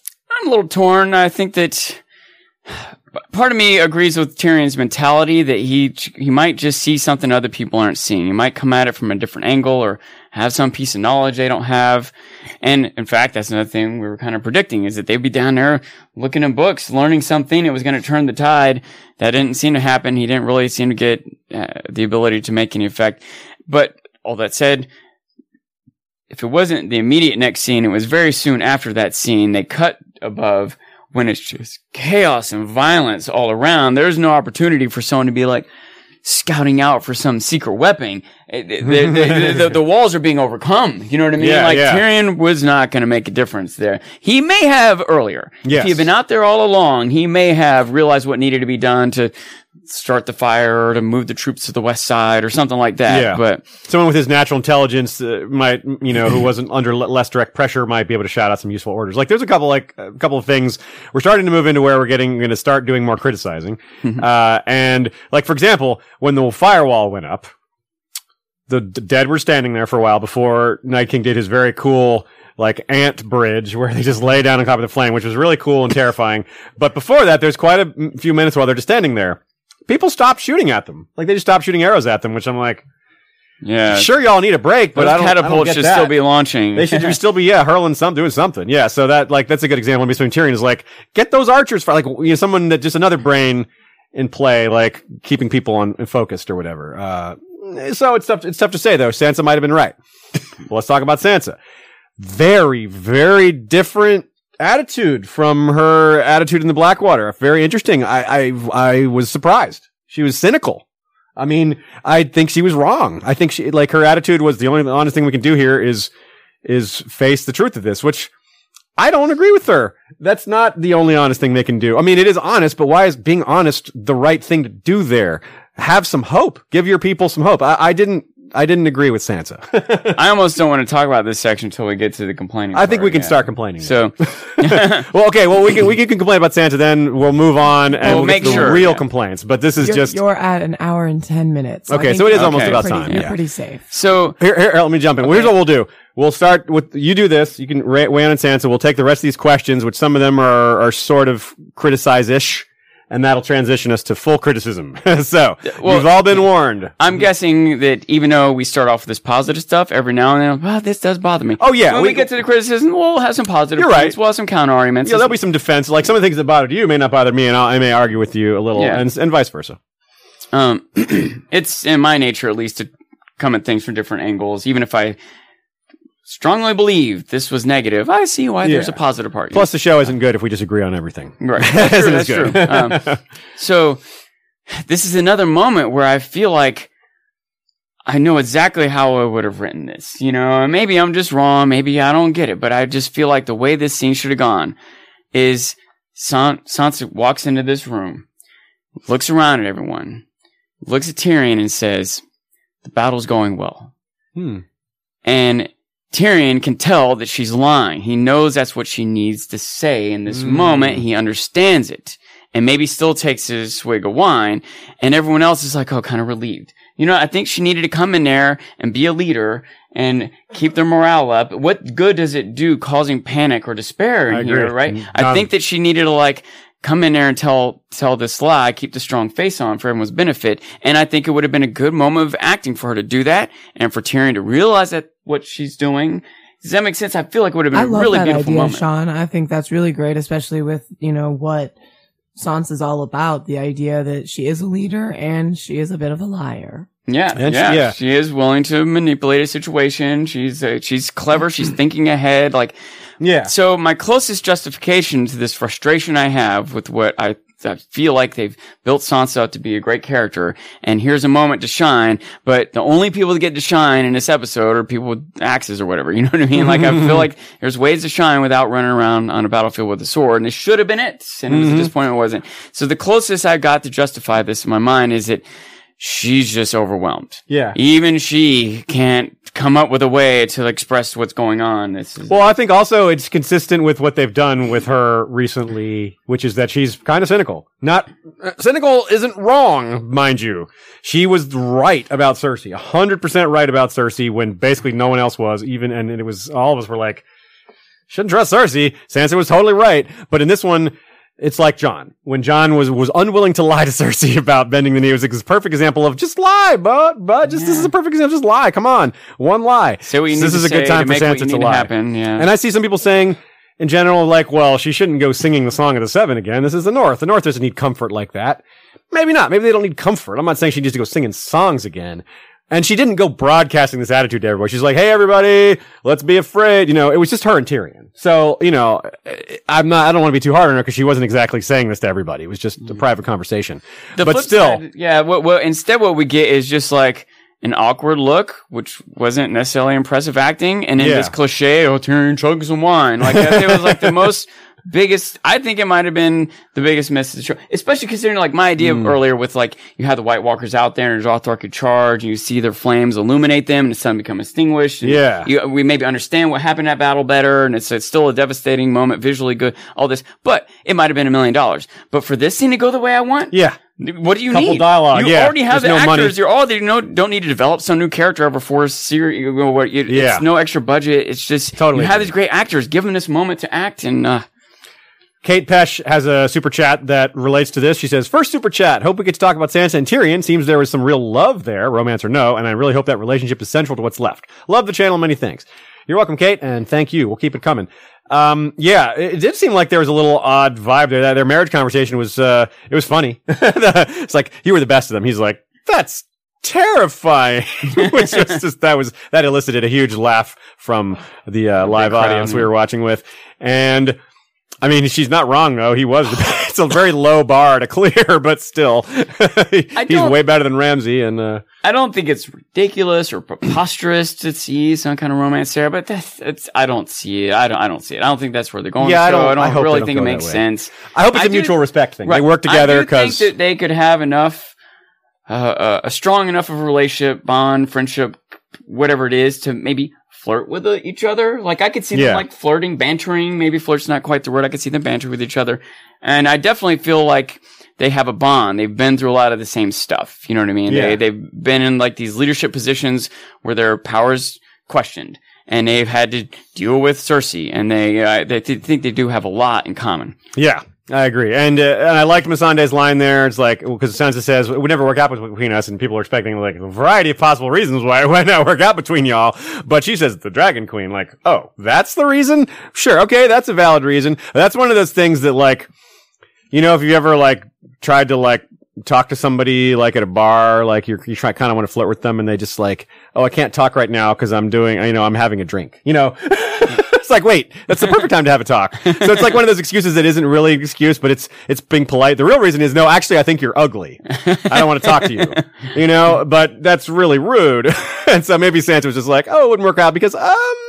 The Dragon Queen, yeah, that's why. But I, I didn't actually read it that way. But I, you know, upon reflection, I was like, that would be funny if that's really what she was saying there. Sansa might not know it, but another good reason is that Tyrion's two and zero with dead loves. yeah, maybe he's, he's cursed, perhaps. Uh, Big E says, "I can see Dany talking to Arya. You saved us from death. Is there anything I can grant you?" And Arya asks for Gendry's legitimization. That's a great theory. I hadn't thought of that. Yes, I think there's a really good chance for that. And we and the way show the show has left things, Storm's End hasn't had a ruler for I, I don't know since Stannis. But see, what, what the, what's interesting about that is, of course, that's asking for the reinstatement of House Baratheon. Ooh, good point. Yeah, maybe he's like, no, not Baratheon. We're going to give you a new name. You can be, you can have Storm's End, but you're going to be House Blacksmith, House, House Fully Bottom. I don't know, something like that. Just no more Baratheons. Yeah, that could, I could see her saying that. But uh, I do think that you know a, an award for Gendry is appropriate. Uh, even he fought and he forged, and uh, Arya did even more. real, real quick, does anyone remember specifically the last moment we saw Gendry? I, I can't. He's someone I couldn't couldn't account for for sure if he was alive or dead. I think he might be the only one. He, I don't remember if we saw him after his waiting for someone to come above the wall. Maybe yeah, he was among the people that was just waiting for that first head to pop above the wall, and then as, as soon as one does, he starts one. hammering. I don't remember her, uh, seeing him again after that. Maybe maybe once or twice we see his face, but I it's the same like- thing. I feel like all the characters that died in this episode, at Yeah. least, they made pretty clear they were Yeah. dead. And there's some like. I don't know about that one, but I feel like all of them by the end I was like, okay, they must have made it. Yeah. But I, except for Gendry, he's the only one I wasn't quite sure about. I'm, I'm almost almost positive he lived, but you're right. Uh, that's and that's a fair complaint. It was confusing. Uh, a lot of times, like the action made it hard to tell. Uh, I, yeah, I see people in the chat like he's alive. I'm like, we we do know and and think and all of that that he's alive. What we're highlighting is the fact that it is unclear. Yeah. Yeah. Yeah, it wasn't. It, it, there's ways to have it be clear, but you know, uh, just by watching the episode in in you know with that alone, without freezing, without looking back, it's it's it's kind of unclear because there's so many characters to keep track. of. I've got like twenty, at least twenty named characters flying around. That They all get all dirty and bloody, Dark and fiery and- A Yeah. lot of them have beards and their helmets, you know, covering their faces. So okay, so yes, now we are moving as uh, if, for people who aren't aware, we're moving away uh, gradually away from our praise for the episode into our criticism for the episode. The farther we get into the episode, probably the, the maybe the harsher the criticisms we'll get, but mostly it'll just be a little up and down. Uh, also, uh, at the end of the episode, apparently Sean's going to dance because we got so many live viewers. So you're going to want to stay tuned for that. Sean's uh, jet lag long weekend dance might be a little different than You, you his. have a uh, song ready, Sean? No, no. Let me, let me, let me think. Let me think. Definitely think about it. Okay, you have yeah. a while. Next question is from Anthony Gonzalez. Would have been better if Theon distracting the Night King or his other guards was what helped Arya get the jump on him. I kind of agree with that. That might make more sense, but you know, from a show perspective, they really wanted to keep Arya's business a secret till the last second. Right? They did not want to clue people in any more than they did. They didn't want the hair running away from the Hound and Melisandre with purpose to be such a giveaway. Uh, as we talked about, it was hard to catch, even though it was in retrospect, it's pretty obvious, but only in retrospect because things, so much, so much is happening. Your emotions are going crazy. I don't, yeah, I don't feel bad for missing that, but Here's one thing I'll I'm say. okay with their decision to do this. What do you think? one one thing to keep in mind on some level, and, and I'll, I'll I'll I'll pair this with complaints I had about last week. Even though last week was like my kind of episode, right? Yeah. Like big character development as opposed to big action. But even then, I complained a little bit about some of the scenarios don't make sense. Some of this is Yeah. a little bit staged. But guess what? This is a TV show, and and and even let's say, imagine this was a play. Imagine like we were like going out to a theater with live actors on stage, watching all this. The greatest play ever of all time. Can you imagine if this was like a stage production? Who would dare complain that the actors are like tilted toward the audience instead of facing each other? Right? Two things, Sean. Okay. One, you've been talking an awful lot about plays lately. I think I know what I need to get you as a gift is tickets to a play or something. Maybe I was so I was so enjoyed the the, the musical But Ice and that- that's what- Firecon. that was my second point. Okay, yeah. They did, you know, Westeros, an American, you know, an American musical, which is obviously a reference to Hamilton. And it was phenomenal. And in a, just a two hour space, they managed to compress so much material and, you know, and bring bit- me to yeah. tears. I'm Yeah. telling you, All of us, the room there, it was, it was a leaky room. Let me tell you, they did a fantastic job. Shout out to Brian and everybody. I was in tears sometimes from how hard I was laughing. Yeah. yes, yeah, there were tears of joy and tears of just good acting, sadness, etc. It was it was really good. Yeah, big shout out to them. That's one of the things I wanted to mention. Uh, we said we'd briefly talk about a few Ice and Firecon things, a few highlights. We didn't want to talk about it too much because we're, we're preparing to talk about it more, and because uh, we have so much to talk with regard to this episode. But since it was segued here, let's give it a second. Yeah, the, the musical was amazing. Had so much fun seeing all the other podcasters and listeners and friends that were there, and watching the episode in a big group is just so so fun. That, that's really uh, indescribable to share the emotions with everybody and then to talk about it afterwards. Um, I'll have, like I said, I'll have more to say later, but just, just now I'll gush a little and then let Sean do the same. Yeah, there's there are moments at the con that I feel like are highlight moments, not not just of this year, but like that's kind of cheesy or bold to say, but like maybe in my life. There's moments of this that are like I'll remember for my life, and and some of those moments are like my fourth favorite moment from this con. It's something I'm going to remember for life, you know. it's really, yeah, I've said it before. I'll say it again. There's really nothing like if you're someone who's introverted or maybe you're just, you have trouble finding people to talk the show about the show with, or you're maybe you're, you just you live in a place where you don't have a lot of opportunity for that. This is where you get the exact opposite. It's just everybody is just at the drop of a hat willing to talk about a variety of different Game of Thrones and Song of Ice and Fire topics. They're just, it's, it's your people, you know, that's, that's how I like to put it. And they do. They put on a lot of fun events there. Uh, it's typical of cons to have like panels, which are, we have, oh man, like, we did a lot they're so experts. Knowledge is so depth. Sitting on one of those panels, you just learn so much. Yes. And, variety um, topics, just, yeah. Yeah. But, but in addition to that, uh, which, you know, that's enough for me, but they also have events like, like a sword fighting tournament and a, and a musical and so many things happen. It's such an exciting event.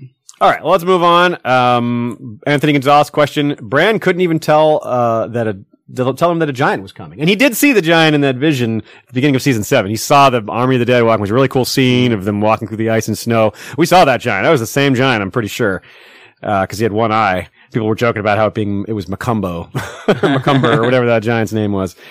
Uh, so yeah, he couldn't. So that's, I think this, this, this super chat may have been in response to Ken Bran see the future. Well, he's, that was the present. and he didn't tell them. He's like, nah, the Army of the Dead coming.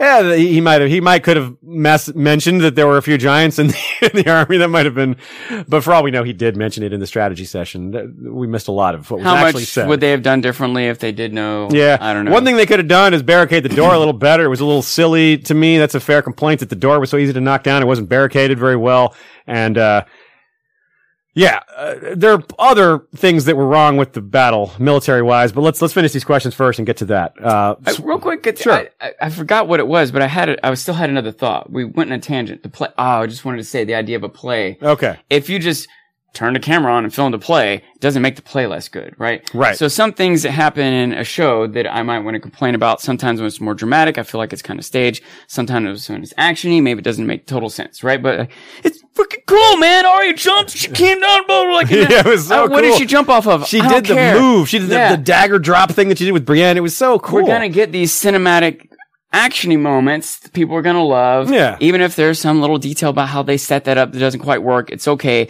Even just like there might be some little detail about how they set up some conversation between characters might not make sense, but what's important is that conversation between the characters. This image on screen, this moment of Arya being the hero, like it. Uh, uh, as much as I, as many complaints as I have about how some of the details of action played out, in the end, we still get these awesome moments. It's still freaking awesome. We, Mm. Yeah. once again, leap to the air, cheering at that moment, you know? So uh, yeah, and, and like you said, there are some fair criticisms of that moment, but it's not that there are criticisms of maybe of, of a plot nature, perhaps, um, or maybe a detail. Like one detail that I thought was funny, it doesn't really bother me, but it's weird, is that Arya sneaks up behind him, jumps, and he catches her. But that's cool. But she's screaming. She jumps and she's yelling, ah! She's just like, you're trying to sneak up on him. Don't do that. so I was like, uh, whatever. And she was holding back that whole time. She finally let it out. She finally let it out. and and for plot reasons, you know, Night King dying at episode three feels, even though we predicted it, even though we kind of saw it coming in a lot of ways, but it was kind of a cynical prediction because we're like, yeah, that's probably what they're going to do. It wasn't like, I bet that's what they're going to do. We were like, this is probably what they're going to do. And it was what they did. And it's like, that was kind of too easy. Sure, we lost a lot of characters. We lost Melisandre. We lost Theon. We lost Beric. We lost uh, Jorah. We lost Edd. We lost uh, some other people that I forgot. But Lyanna, we lost. But Night King, we lost Quono, and uh, but we didn't lose. We we didn't lose Brienne. We didn't lose Grey Worm, which I'm not complaining about. We didn't lose them, but it felt like the stakes should have been a little higher. I think maybe you know we didn't see any of our favorites raised from the dead and actually fight someone. We saw them raised. We saw Edd wake up. We saw Lyanna wake up, but no one came to face to face with those whites, which we really thought that would happen. Yeah, we really we- thought that would be a, a- such a great moment. I mean, maybe they, well, they did it with Karsi and that was it. That felt like foreshadowing, not like the one time they were going to do that. Oh well. It, it, we did expect more heart wrenching moments. It Yeah. did seem like I, I don't know if there's some sort of plot reasons yet to be seen, or if there's some directive from the board of HBO, like don't push it too hard, don't kill Yeah. Dany or whatever. You know? I Yeah, mean, yeah. Uh, from Adrian Mendoza, question to Aziz and Sean, are you guys disappointed in the episode? Well, this is where the portion of the episode where we're starting to register our disappointments. I won't speak for Sean. I wasn't disappointed in the episode. I was just dis- disappointed with certain parts of it. And that's usually how I am with Game of Thrones episodes because there's so much going on that it's usually not one thing doesn't usually, or even 10 things can't ruin an episode for me if there's 10 good things also. And there was a lot of good and a lot of bad. And that's just very normal for Game of Thrones. So no, I th- I've, in, even though it was a really epic episode, it was long, it was, they spent so much money on it. In a lot of ways, it was a lot like a Game of Thrones episode, which is that it had a lot to like and a lot to not like. I will say I was frustrated with the episode, but also I kind of expected to be frustrated with the episode. Yeah.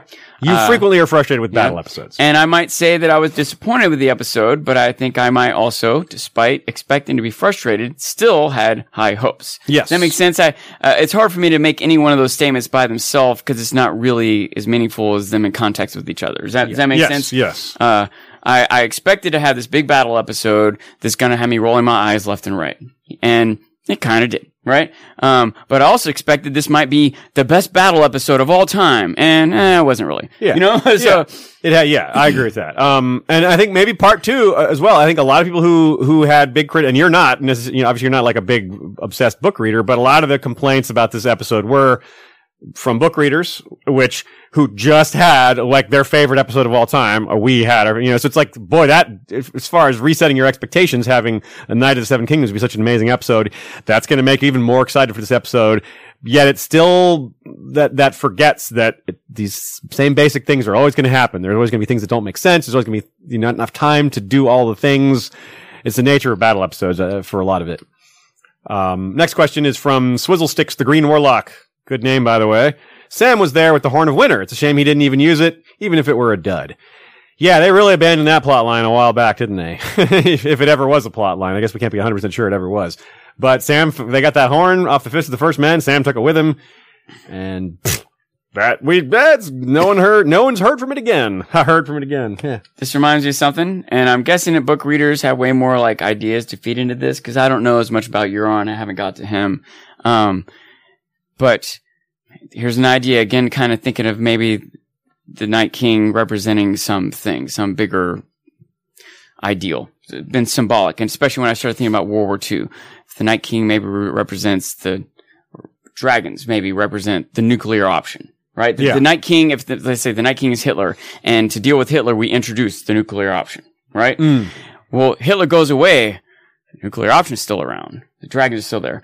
What if Euron uses a horn to get a dragons and uh, both sides have nuclear weapons? And Yeah, I think And- that's, that's a big, that is in fact a very, I feel like the show hasn't done enough to go there, but The book is Uh. that's not that's that's a, uh, a not an unlikely way for how the book will get a, uh, an enemy riding a dragon because Euron is book Euron is show Night King for a lot of the plot lines, so that's a good call. That's a good call.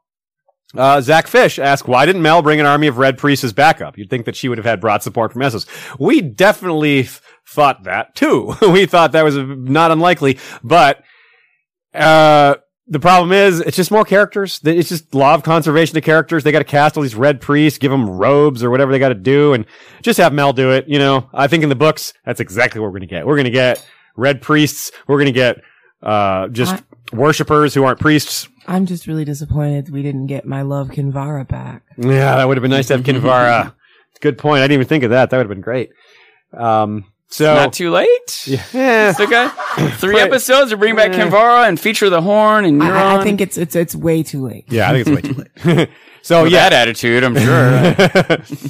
um, why? Uh, next question is from Jason Elkins. If any of you have ever listened to our uh, n- no longer active podcast, Fandom Media, Jason Elkins is announcer Jason.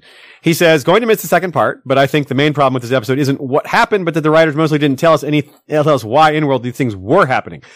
Excellent complaint. We were going to raise this on our own, so this is a perfect segue. Yes, we did not get an explanation for the White Walkers for the most part, other than they were made by the children because they were losing this war against the First Men and or the Andals. It's not, and that's it. It's kind of that one or two lines of dialogue, which is better than nothing, but for such a big part of the show to just get only a couple lines of explanation, I do agree that's not enough. you know, uh, Jason's question here could, could apply to a lot of different things. Like it's occurring to me that some of these like complaints or questions we have about like the battle strategy, why did Dothraki confront, da, da, da, Yeah. could have been explained away with a line of dialogue. You know, Yes, like, same I, thing, I even same thing, threw yeah. that out randomly earlier. But if Dany just said one time like, "My troops will be out front," Mm. and someone could even stand up and say, "But my grace, there wouldn't be a uh, you know your troops that show the cup. My troops will be out front." You know. Yeah, it could be. It absolutely could be. And a lot of people are like, okay, sure. Yeah, you can be out front. Yeah, we're fighting the dead. Yeah, go right ahead. Take that. Um, and okay, and here's a good one too. Like I, I defended Jon and Dany as Azor Ahai and Prince that was promised because they did so much to make this battle happen and to get everybody ready for it. But the inverse of that, it does not seem that Night King was to be defeated by someone that wasn't Azor Ahai Prince that was promised. That part does not fit as well. I, I've coined the term Azor Aharia, but I think that's a fair criticism that it was set up it isn't necessarily set up that Jon and Dany have to kill Night King, but it wasn't set up for someone else to do it, except for the clues we noted with Arya much more recently. So I think that's fair that Arya was never wrapped up in any of this prophecy stuff. Like we called it, other people called it because the foreshadowing was there, but Arya wasn't part of the, the prophecy stuff except for a little bit with Melisandre and that feels like some of that may have been kind of adapted after the fact. You know, like they, they said they've, they said they've known for years that Arya would kill Night King. They said three or more years. Well, Did that they say scene three with or more? three, uh, at least three, I think he said. I thought he said the past three years. He may have But said, I'm not sure I think he said that. past three at least, or something like that. It was, and I wouldn't, I wouldn't put pin him to that, even if he did say three, because I- that- either way, we can clarify this on Wednesday. And Yeah. The Yeah, reason we don't yeah. have that is that we just arrived from. Florida. yeah. So anyway, the point is that there's more to it necessarily than has been said so far, and more to it that's under the surface potentially. Um, Matt H says. Snoked. yeah, that is, uh, that's very, very similar where, which is when the main bad guy dies way sooner than you expected, or perhaps he's not the main bad guy, but, uh, which is maybe the true for Snoke, but not for Night King. Night King has been the main bad guy for a long time, or a main bad guy. Uh, sure, Cersei has been too, but anyway, I don't need to repeat that complaint. So, yes, actually, Okalos Omilos says the true origin of the White Walkers from the prequel pitch in Jane Goldman and George R. R. Martin we trust. Yes, actually, I meant to say that. We got off, uh, I got off on a tangent, or maybe Sean did. I don't even remember. One of us got off on a tangent. And we are going to get this explanation that we didn't get in the show. Uh, this is this, yeah, this was, this was responding to Jason's question, I suppose. We didn't get a great, thorough explanation for where the White Walkers came from, but this prequel show does intend to tackle that, and that might be entirely why they backed off on some of these details. They're like, hey, if this is going to get shown in the prequel show, this gives us more time to do other things. And I don't love that decision, but if we get it eventually, if we get that origin, heh, as long as we get it, I'm cool with it. You know, I would rather it be here, but if we get both, eh, eh, that's cool. Imagine the the irony and depth that will be generated from a prequel. So many things like, oh, just like in season six, you know, like, that's why. You know. That's true. That's true. Um, okay, so let's let's issue some more complaints. Uh, y- you let's unleash you with your full fury of things that were wrong with this battle, and I will agree or defend. Probably agree with a lot of them. Defend a few of them. Well, some of it might be with the, the battle, some might be with the presentation of the battle. I mean, Um, yeah, exactly. All of it. Just wrap it all up. Yeah, Yeah. In, in a ball. Hit it. and and and a lot of it's we've already Some of kind of hit on. yeah. A lot of it I've already kind of come to terms with in my mind, but um, like uh, one of my initial biggest complaints was that it doesn't make sense to have the Dothraki. It, it doesn't totally make sense to me to have them lined up in front of the wall in the first place. I felt like in general the army should have been lined up alongside, like flanking the wall, you know, um, maybe even totally behind it. Although that might, to counter that, you know, that might be hard because the White Walkers are kind of totally surround eventually anyway. Uh, so, um, it didn't make sense for me to charge out there, but I can easily see that being kind of a random thing. It wasn't the plan in the first place.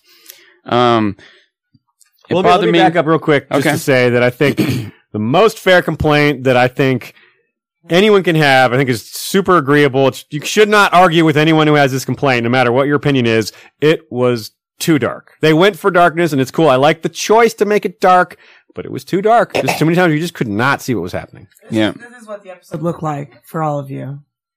There you go. There you go.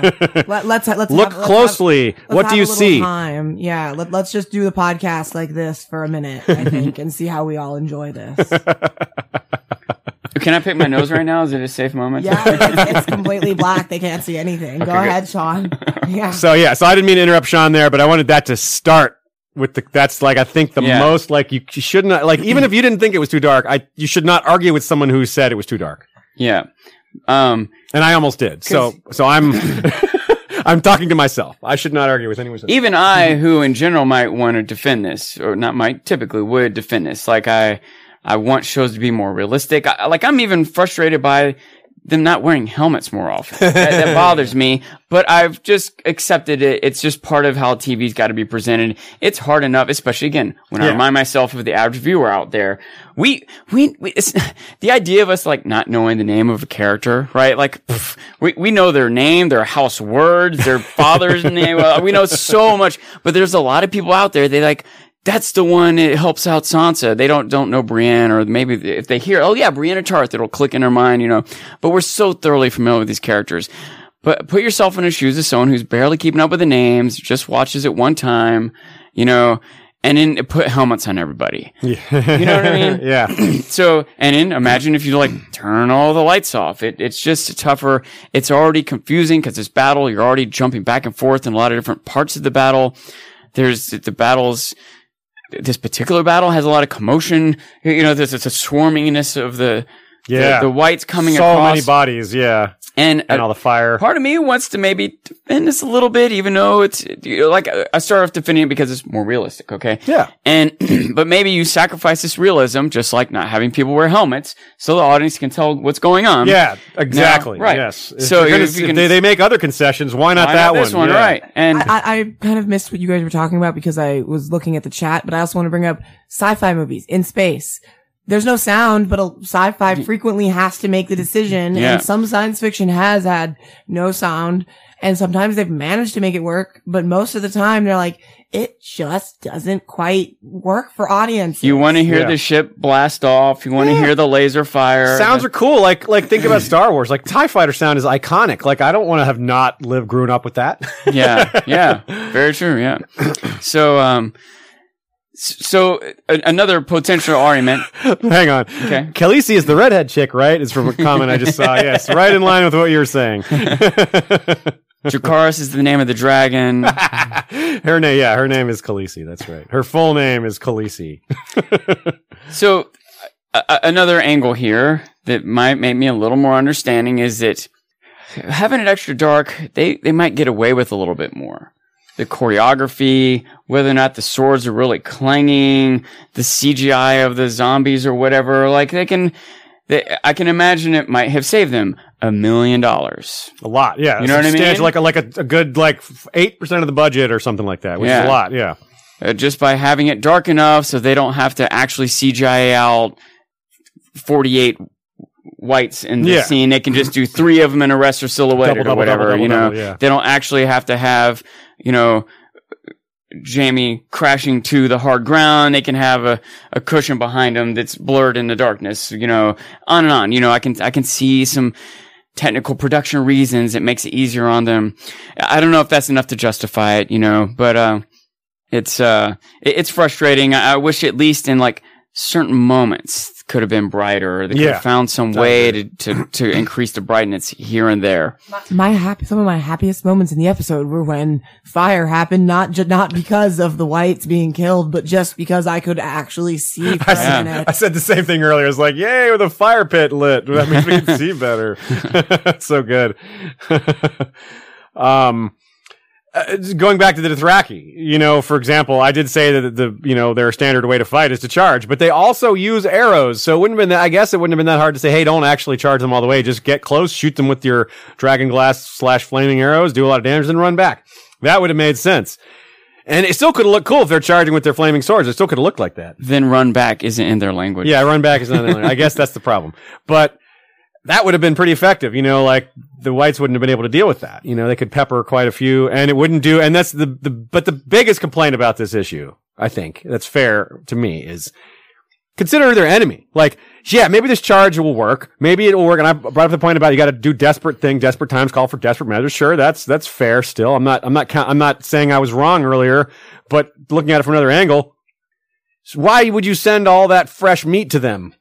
They're just going to kill that and it's going to come. That's what I thought was going to happen. It looked, it almost looked like that's what was happening when the scene resolved.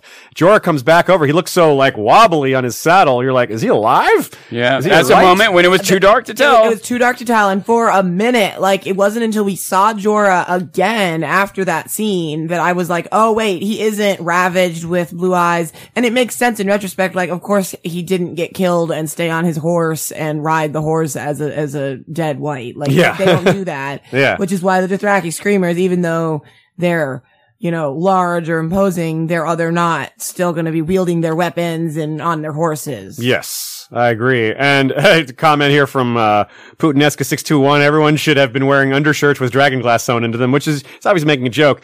But if they had more time, they would have done that. And that's the thing about the Dothraki shooting arrows. Like, I don't know that they had time to make enough arrows for whatever, 20, 30,000 Dothraki to have like a full quiver. You know, like we're talking about how, how under time pressure they were.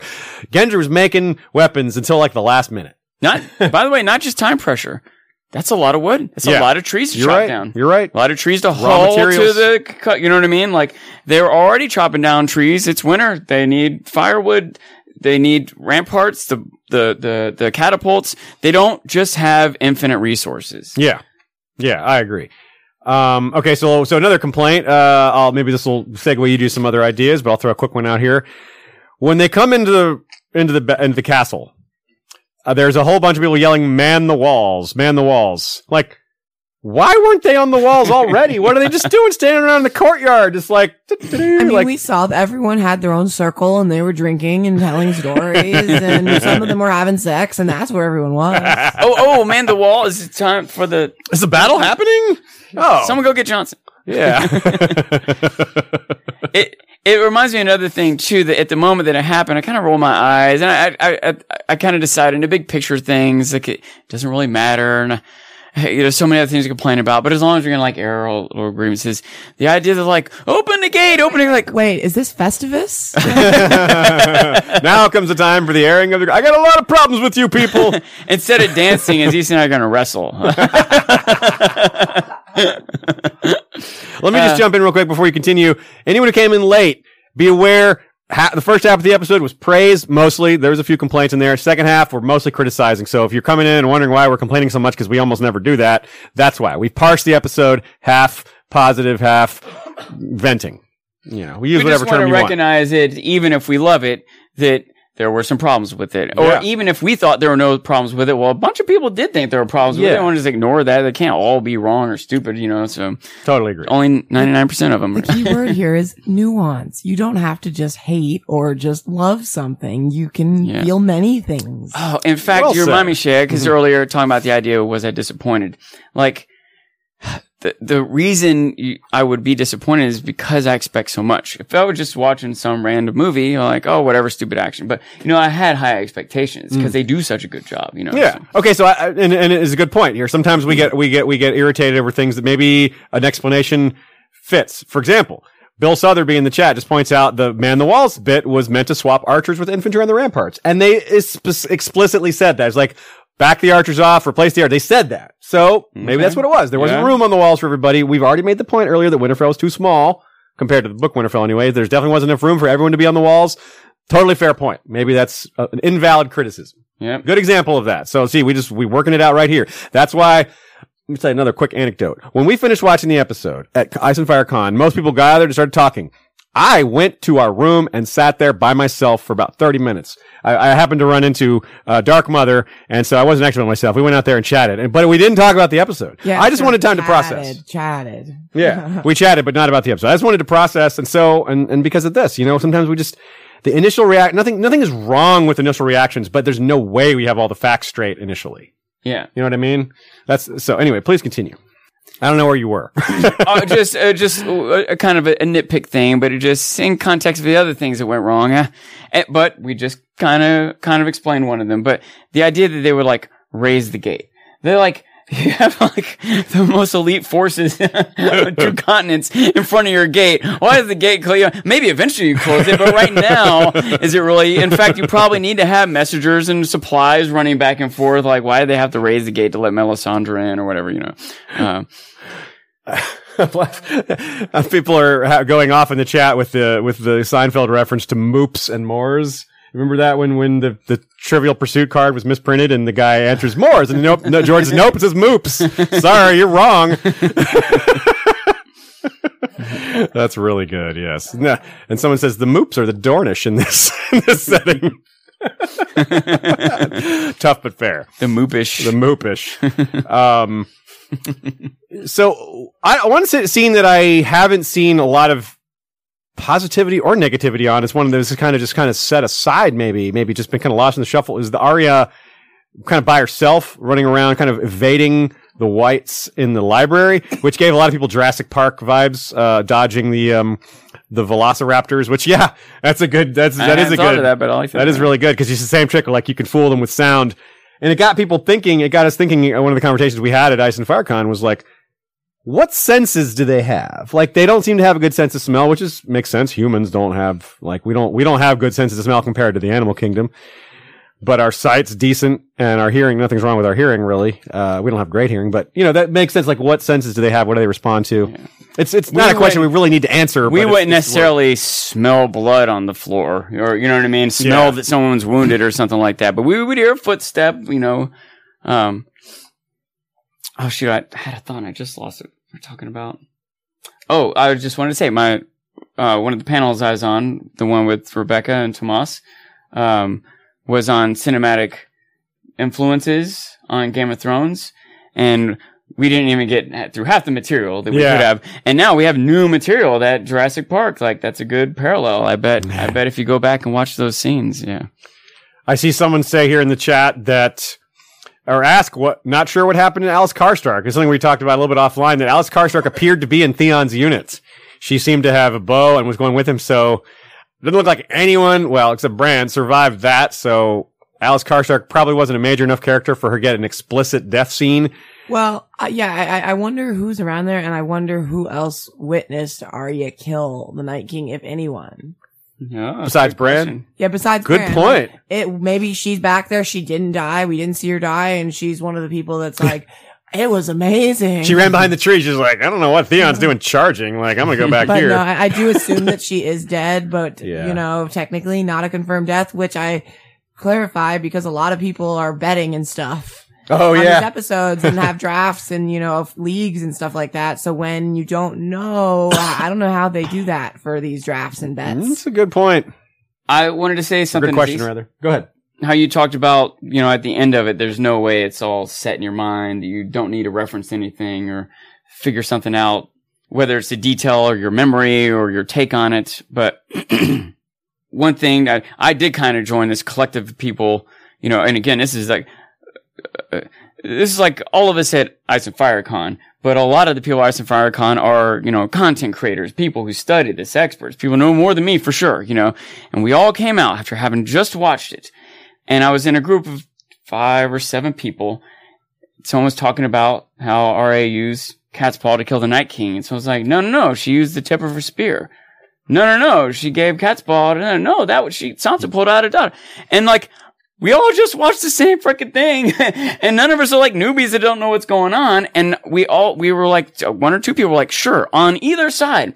So then I started asking other people like, hey, what was? it? And one person's like, I think it was this, and I'm not sure. And one person's like, it was definitely this. And someone was like, no, it was definitely like, we could, and then Ashea comes up and she says, it was definitely this. Me and 10 other people just had this big discussion and half of us thought one, half thought the other, and then we all agree with this. And I'm like, well, we just had this big discussion. and like, so someone like pulled up the episode on her phone, fast found the moment. Sure enough, it was Catspaw, by the way, to be clear. If anyone out there, It was it wasn't clear yes. to you, it was certainly Catspaw. But it took literally two dozen experts debating for 15 minutes.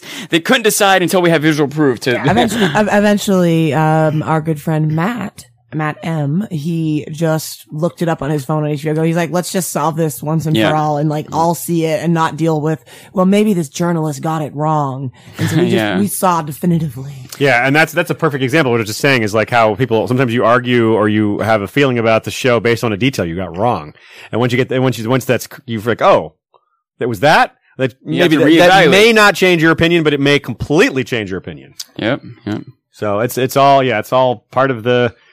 I mean, these are things that we are are pretty good at because we do this show so often. So we're it, it's part of our pre- pre- preparation to make these things. We're, it's our job to think about things from multiple angles. It's our job to think about things from angles we don't necessarily agree with. So I, I'm not criticizing anyone for not being sophisticated and thinking things through first. It's just that's what our habits have become over over time by doing this show.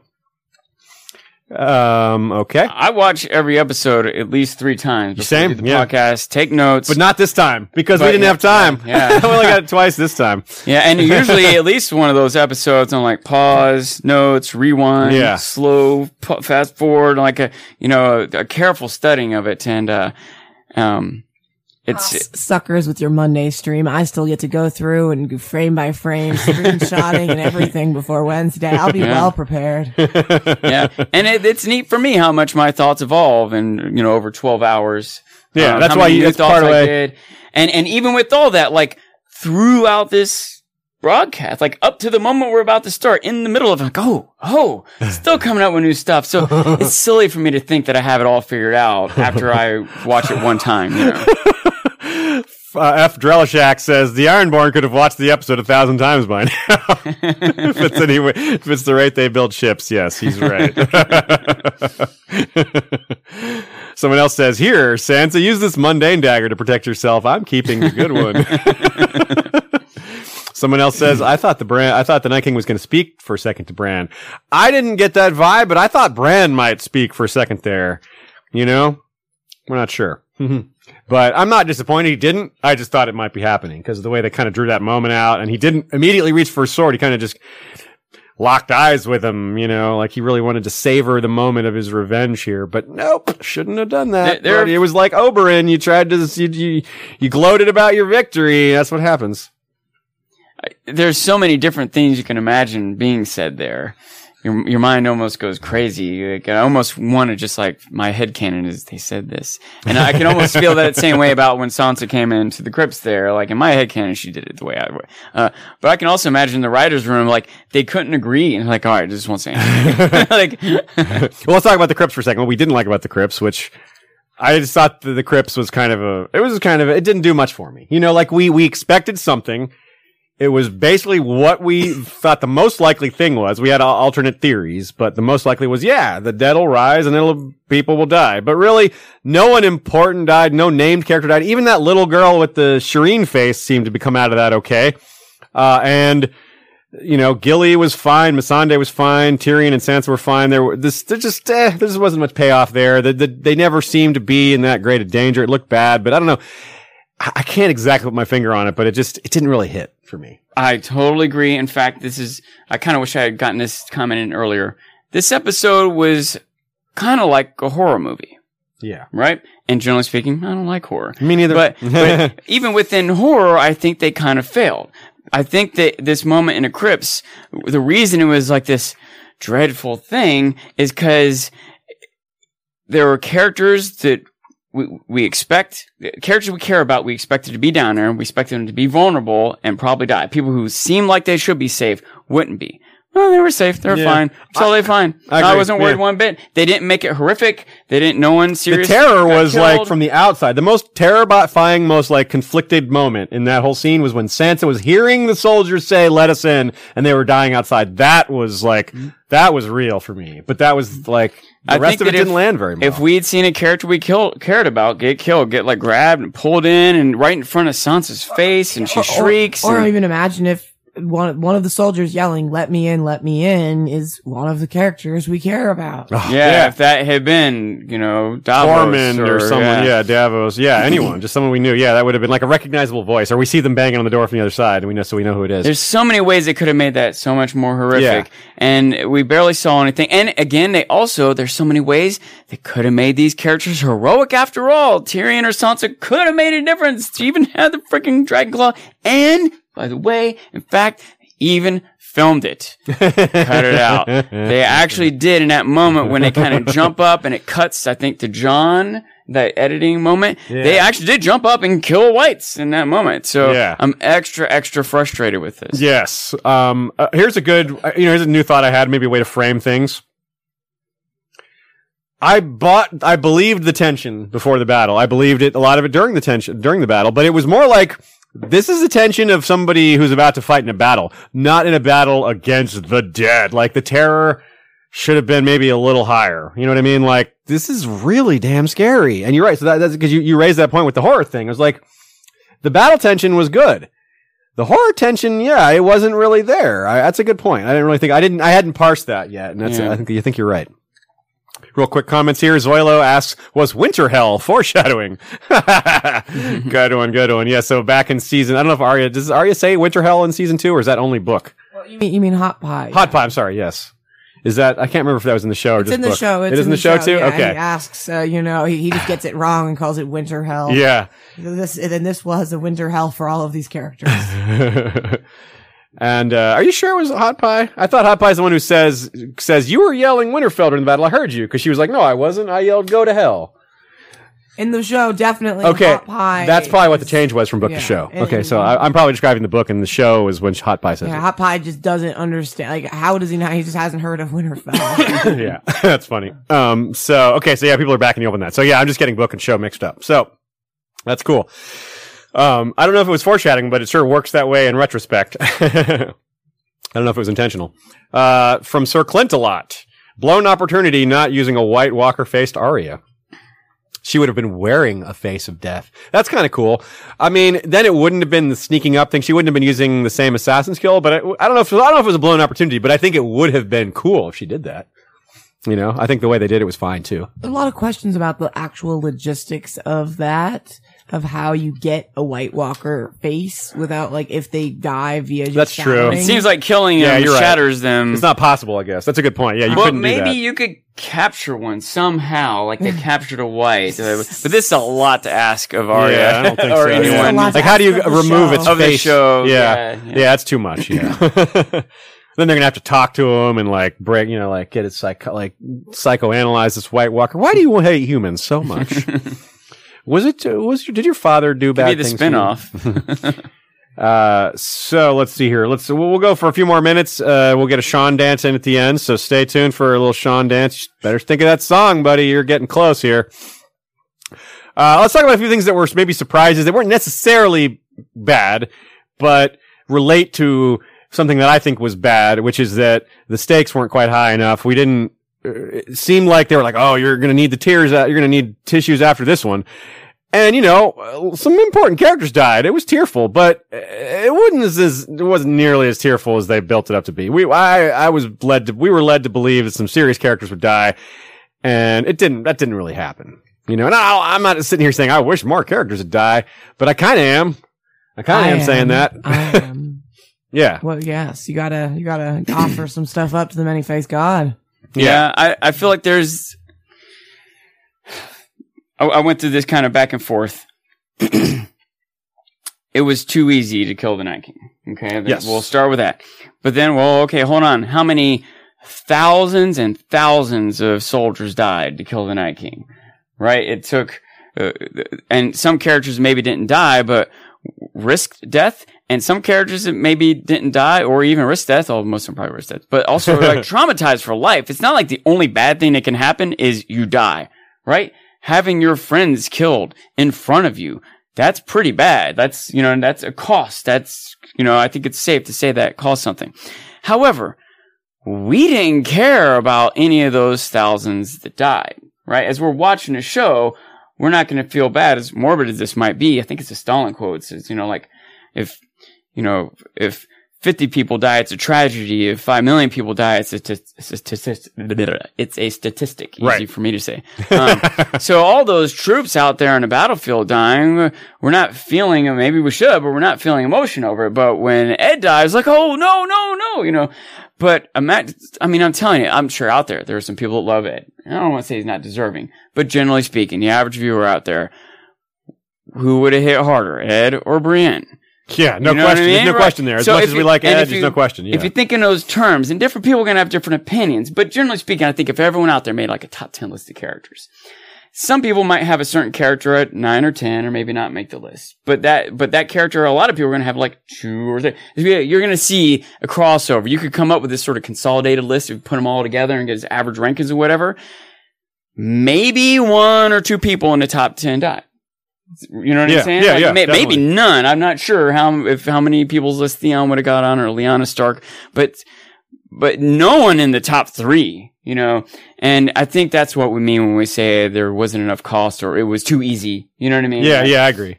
It's funny. I see some a lot of. I've been watching the chat here, and uh, got a lot of good comments as always. The, the comments and chats are really really good here. Um, I see a few familiar faces. I see a, a good comment I want to highlight here that says, uh, pretty pissed that there were no Mastodon wights.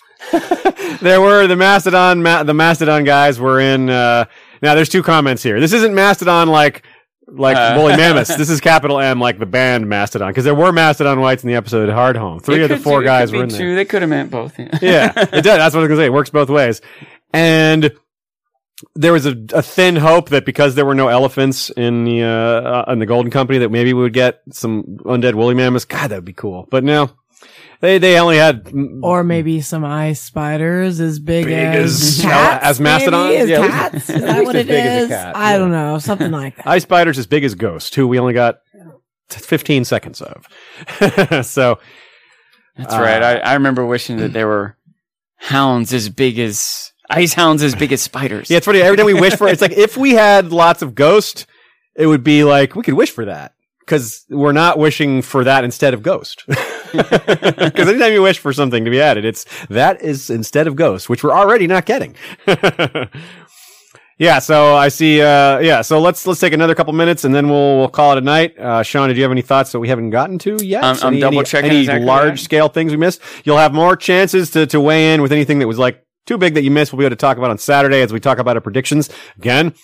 And- Saturday, we'll be back to our normal predictions and theories schedule, uh, two o'clock Eastern Standard on Saturday. And we have a whole lot to talk about on Wednesday. A whole lot to talk about Wednesday. Me, Ashay, Lady Gwyn will be going to town with lots of book related stuff. There is more than you might have thought from a battle episode uh, as far as the books uh, go. So we look I- forward to bringing that yeah. to you.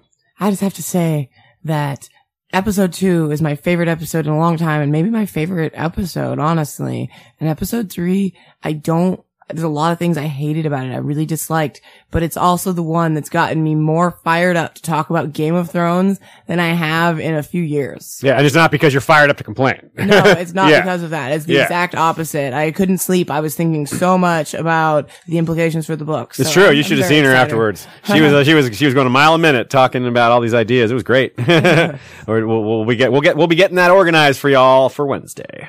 So Sean, uh, any other thoughts? And do you have a song ready? Uh, there's this song, I, I, if I remember right, it's called "Hide You" by Kosheen, and it's there might be more than one version. So look for a drum and bass version of "Hide You" by Kosheen. Kosheen K O S H E E N. Hide You. It's possible it's just the letter U. It's, okay. I see comment from Conbio Yacker. No one saw the giant sticky traps. That's why there were no ice spiders. they got caught in the bug traps. Good call. Fellas. I'll play this. Okay, behind you, drum I'll do what I did last time. I will be the chat reader for while Sean is dancing. Um, here we go. So this is the this is our official outro for this episode. Pick this And here we go. You get a little shot of Jack and the cat of black and white here too. Just do the whole, just do it all. We're gonna go all the way. This is the end of the episode, so if people want to tune out, they can. If anyone wants to stay, can stay. Watch the Sean dance. Start the dance. Start the dance before I piss myself.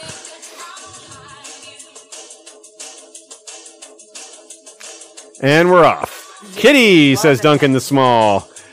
LOL says Ruth. you are a great guys. Love you all. Thank you, Daniel. Awesome from Michael Bertolino. The comment says next episode you should totally serenade the cat with the guitar. Jaspone says sweet moves, man. Is this Fortnite? Says Hitchens Immortal. Have you tried the robot litter open air? Great stream. Look forward to the next one. You guys love books. Excellent moves. Jakin is very curious about this. The cat is used to Sean dancing, clearly. Sean's dancing is making me thirsty for Giant's milk. We have more cats are watching. Cat burn. I love you guys. Honk. See you. Whoa, cat butt. Someone says, What's going on? Anyone who came in late, you have entered the dancing portion of the stream, which is the, the end. We did a, a little over an hour of praising the episode, a little under an hour complaining about it, and nice little balance, nice little split. So, We got about almost 1,900 people in. holy crap. I know. That is a new record for us uh, by a lot. yeah. We didn't quite hit 2,000. So you think you can dance, Westeros? White boy dancing? Man, I need to get a cat treehouse so he stops using my goddamn desk. You've got the dance moves. I've got a stripper pole. We'll join our houses. nice. Our feelings on the episode in interpretive dance. He's been to a rave or two. Whoa, nice moves. That is awesome. Fantastic. Great stream. Thanks. All right, everybody. Thank you very much. Yes, next week Aziz and Sean dance. If we get to 2000, I will have to join Sean uh, for comic relief. but anybody, I mean anybody? Anyway, thanks everybody. We really appreciate y'all coming out to our later, later stream, our evening stream, our at post Ice and Firecon stream. And we will see you guys Wednesday and or Saturday. And more Game of Thrones action is coming. Valar rewatch us and Valar reread us.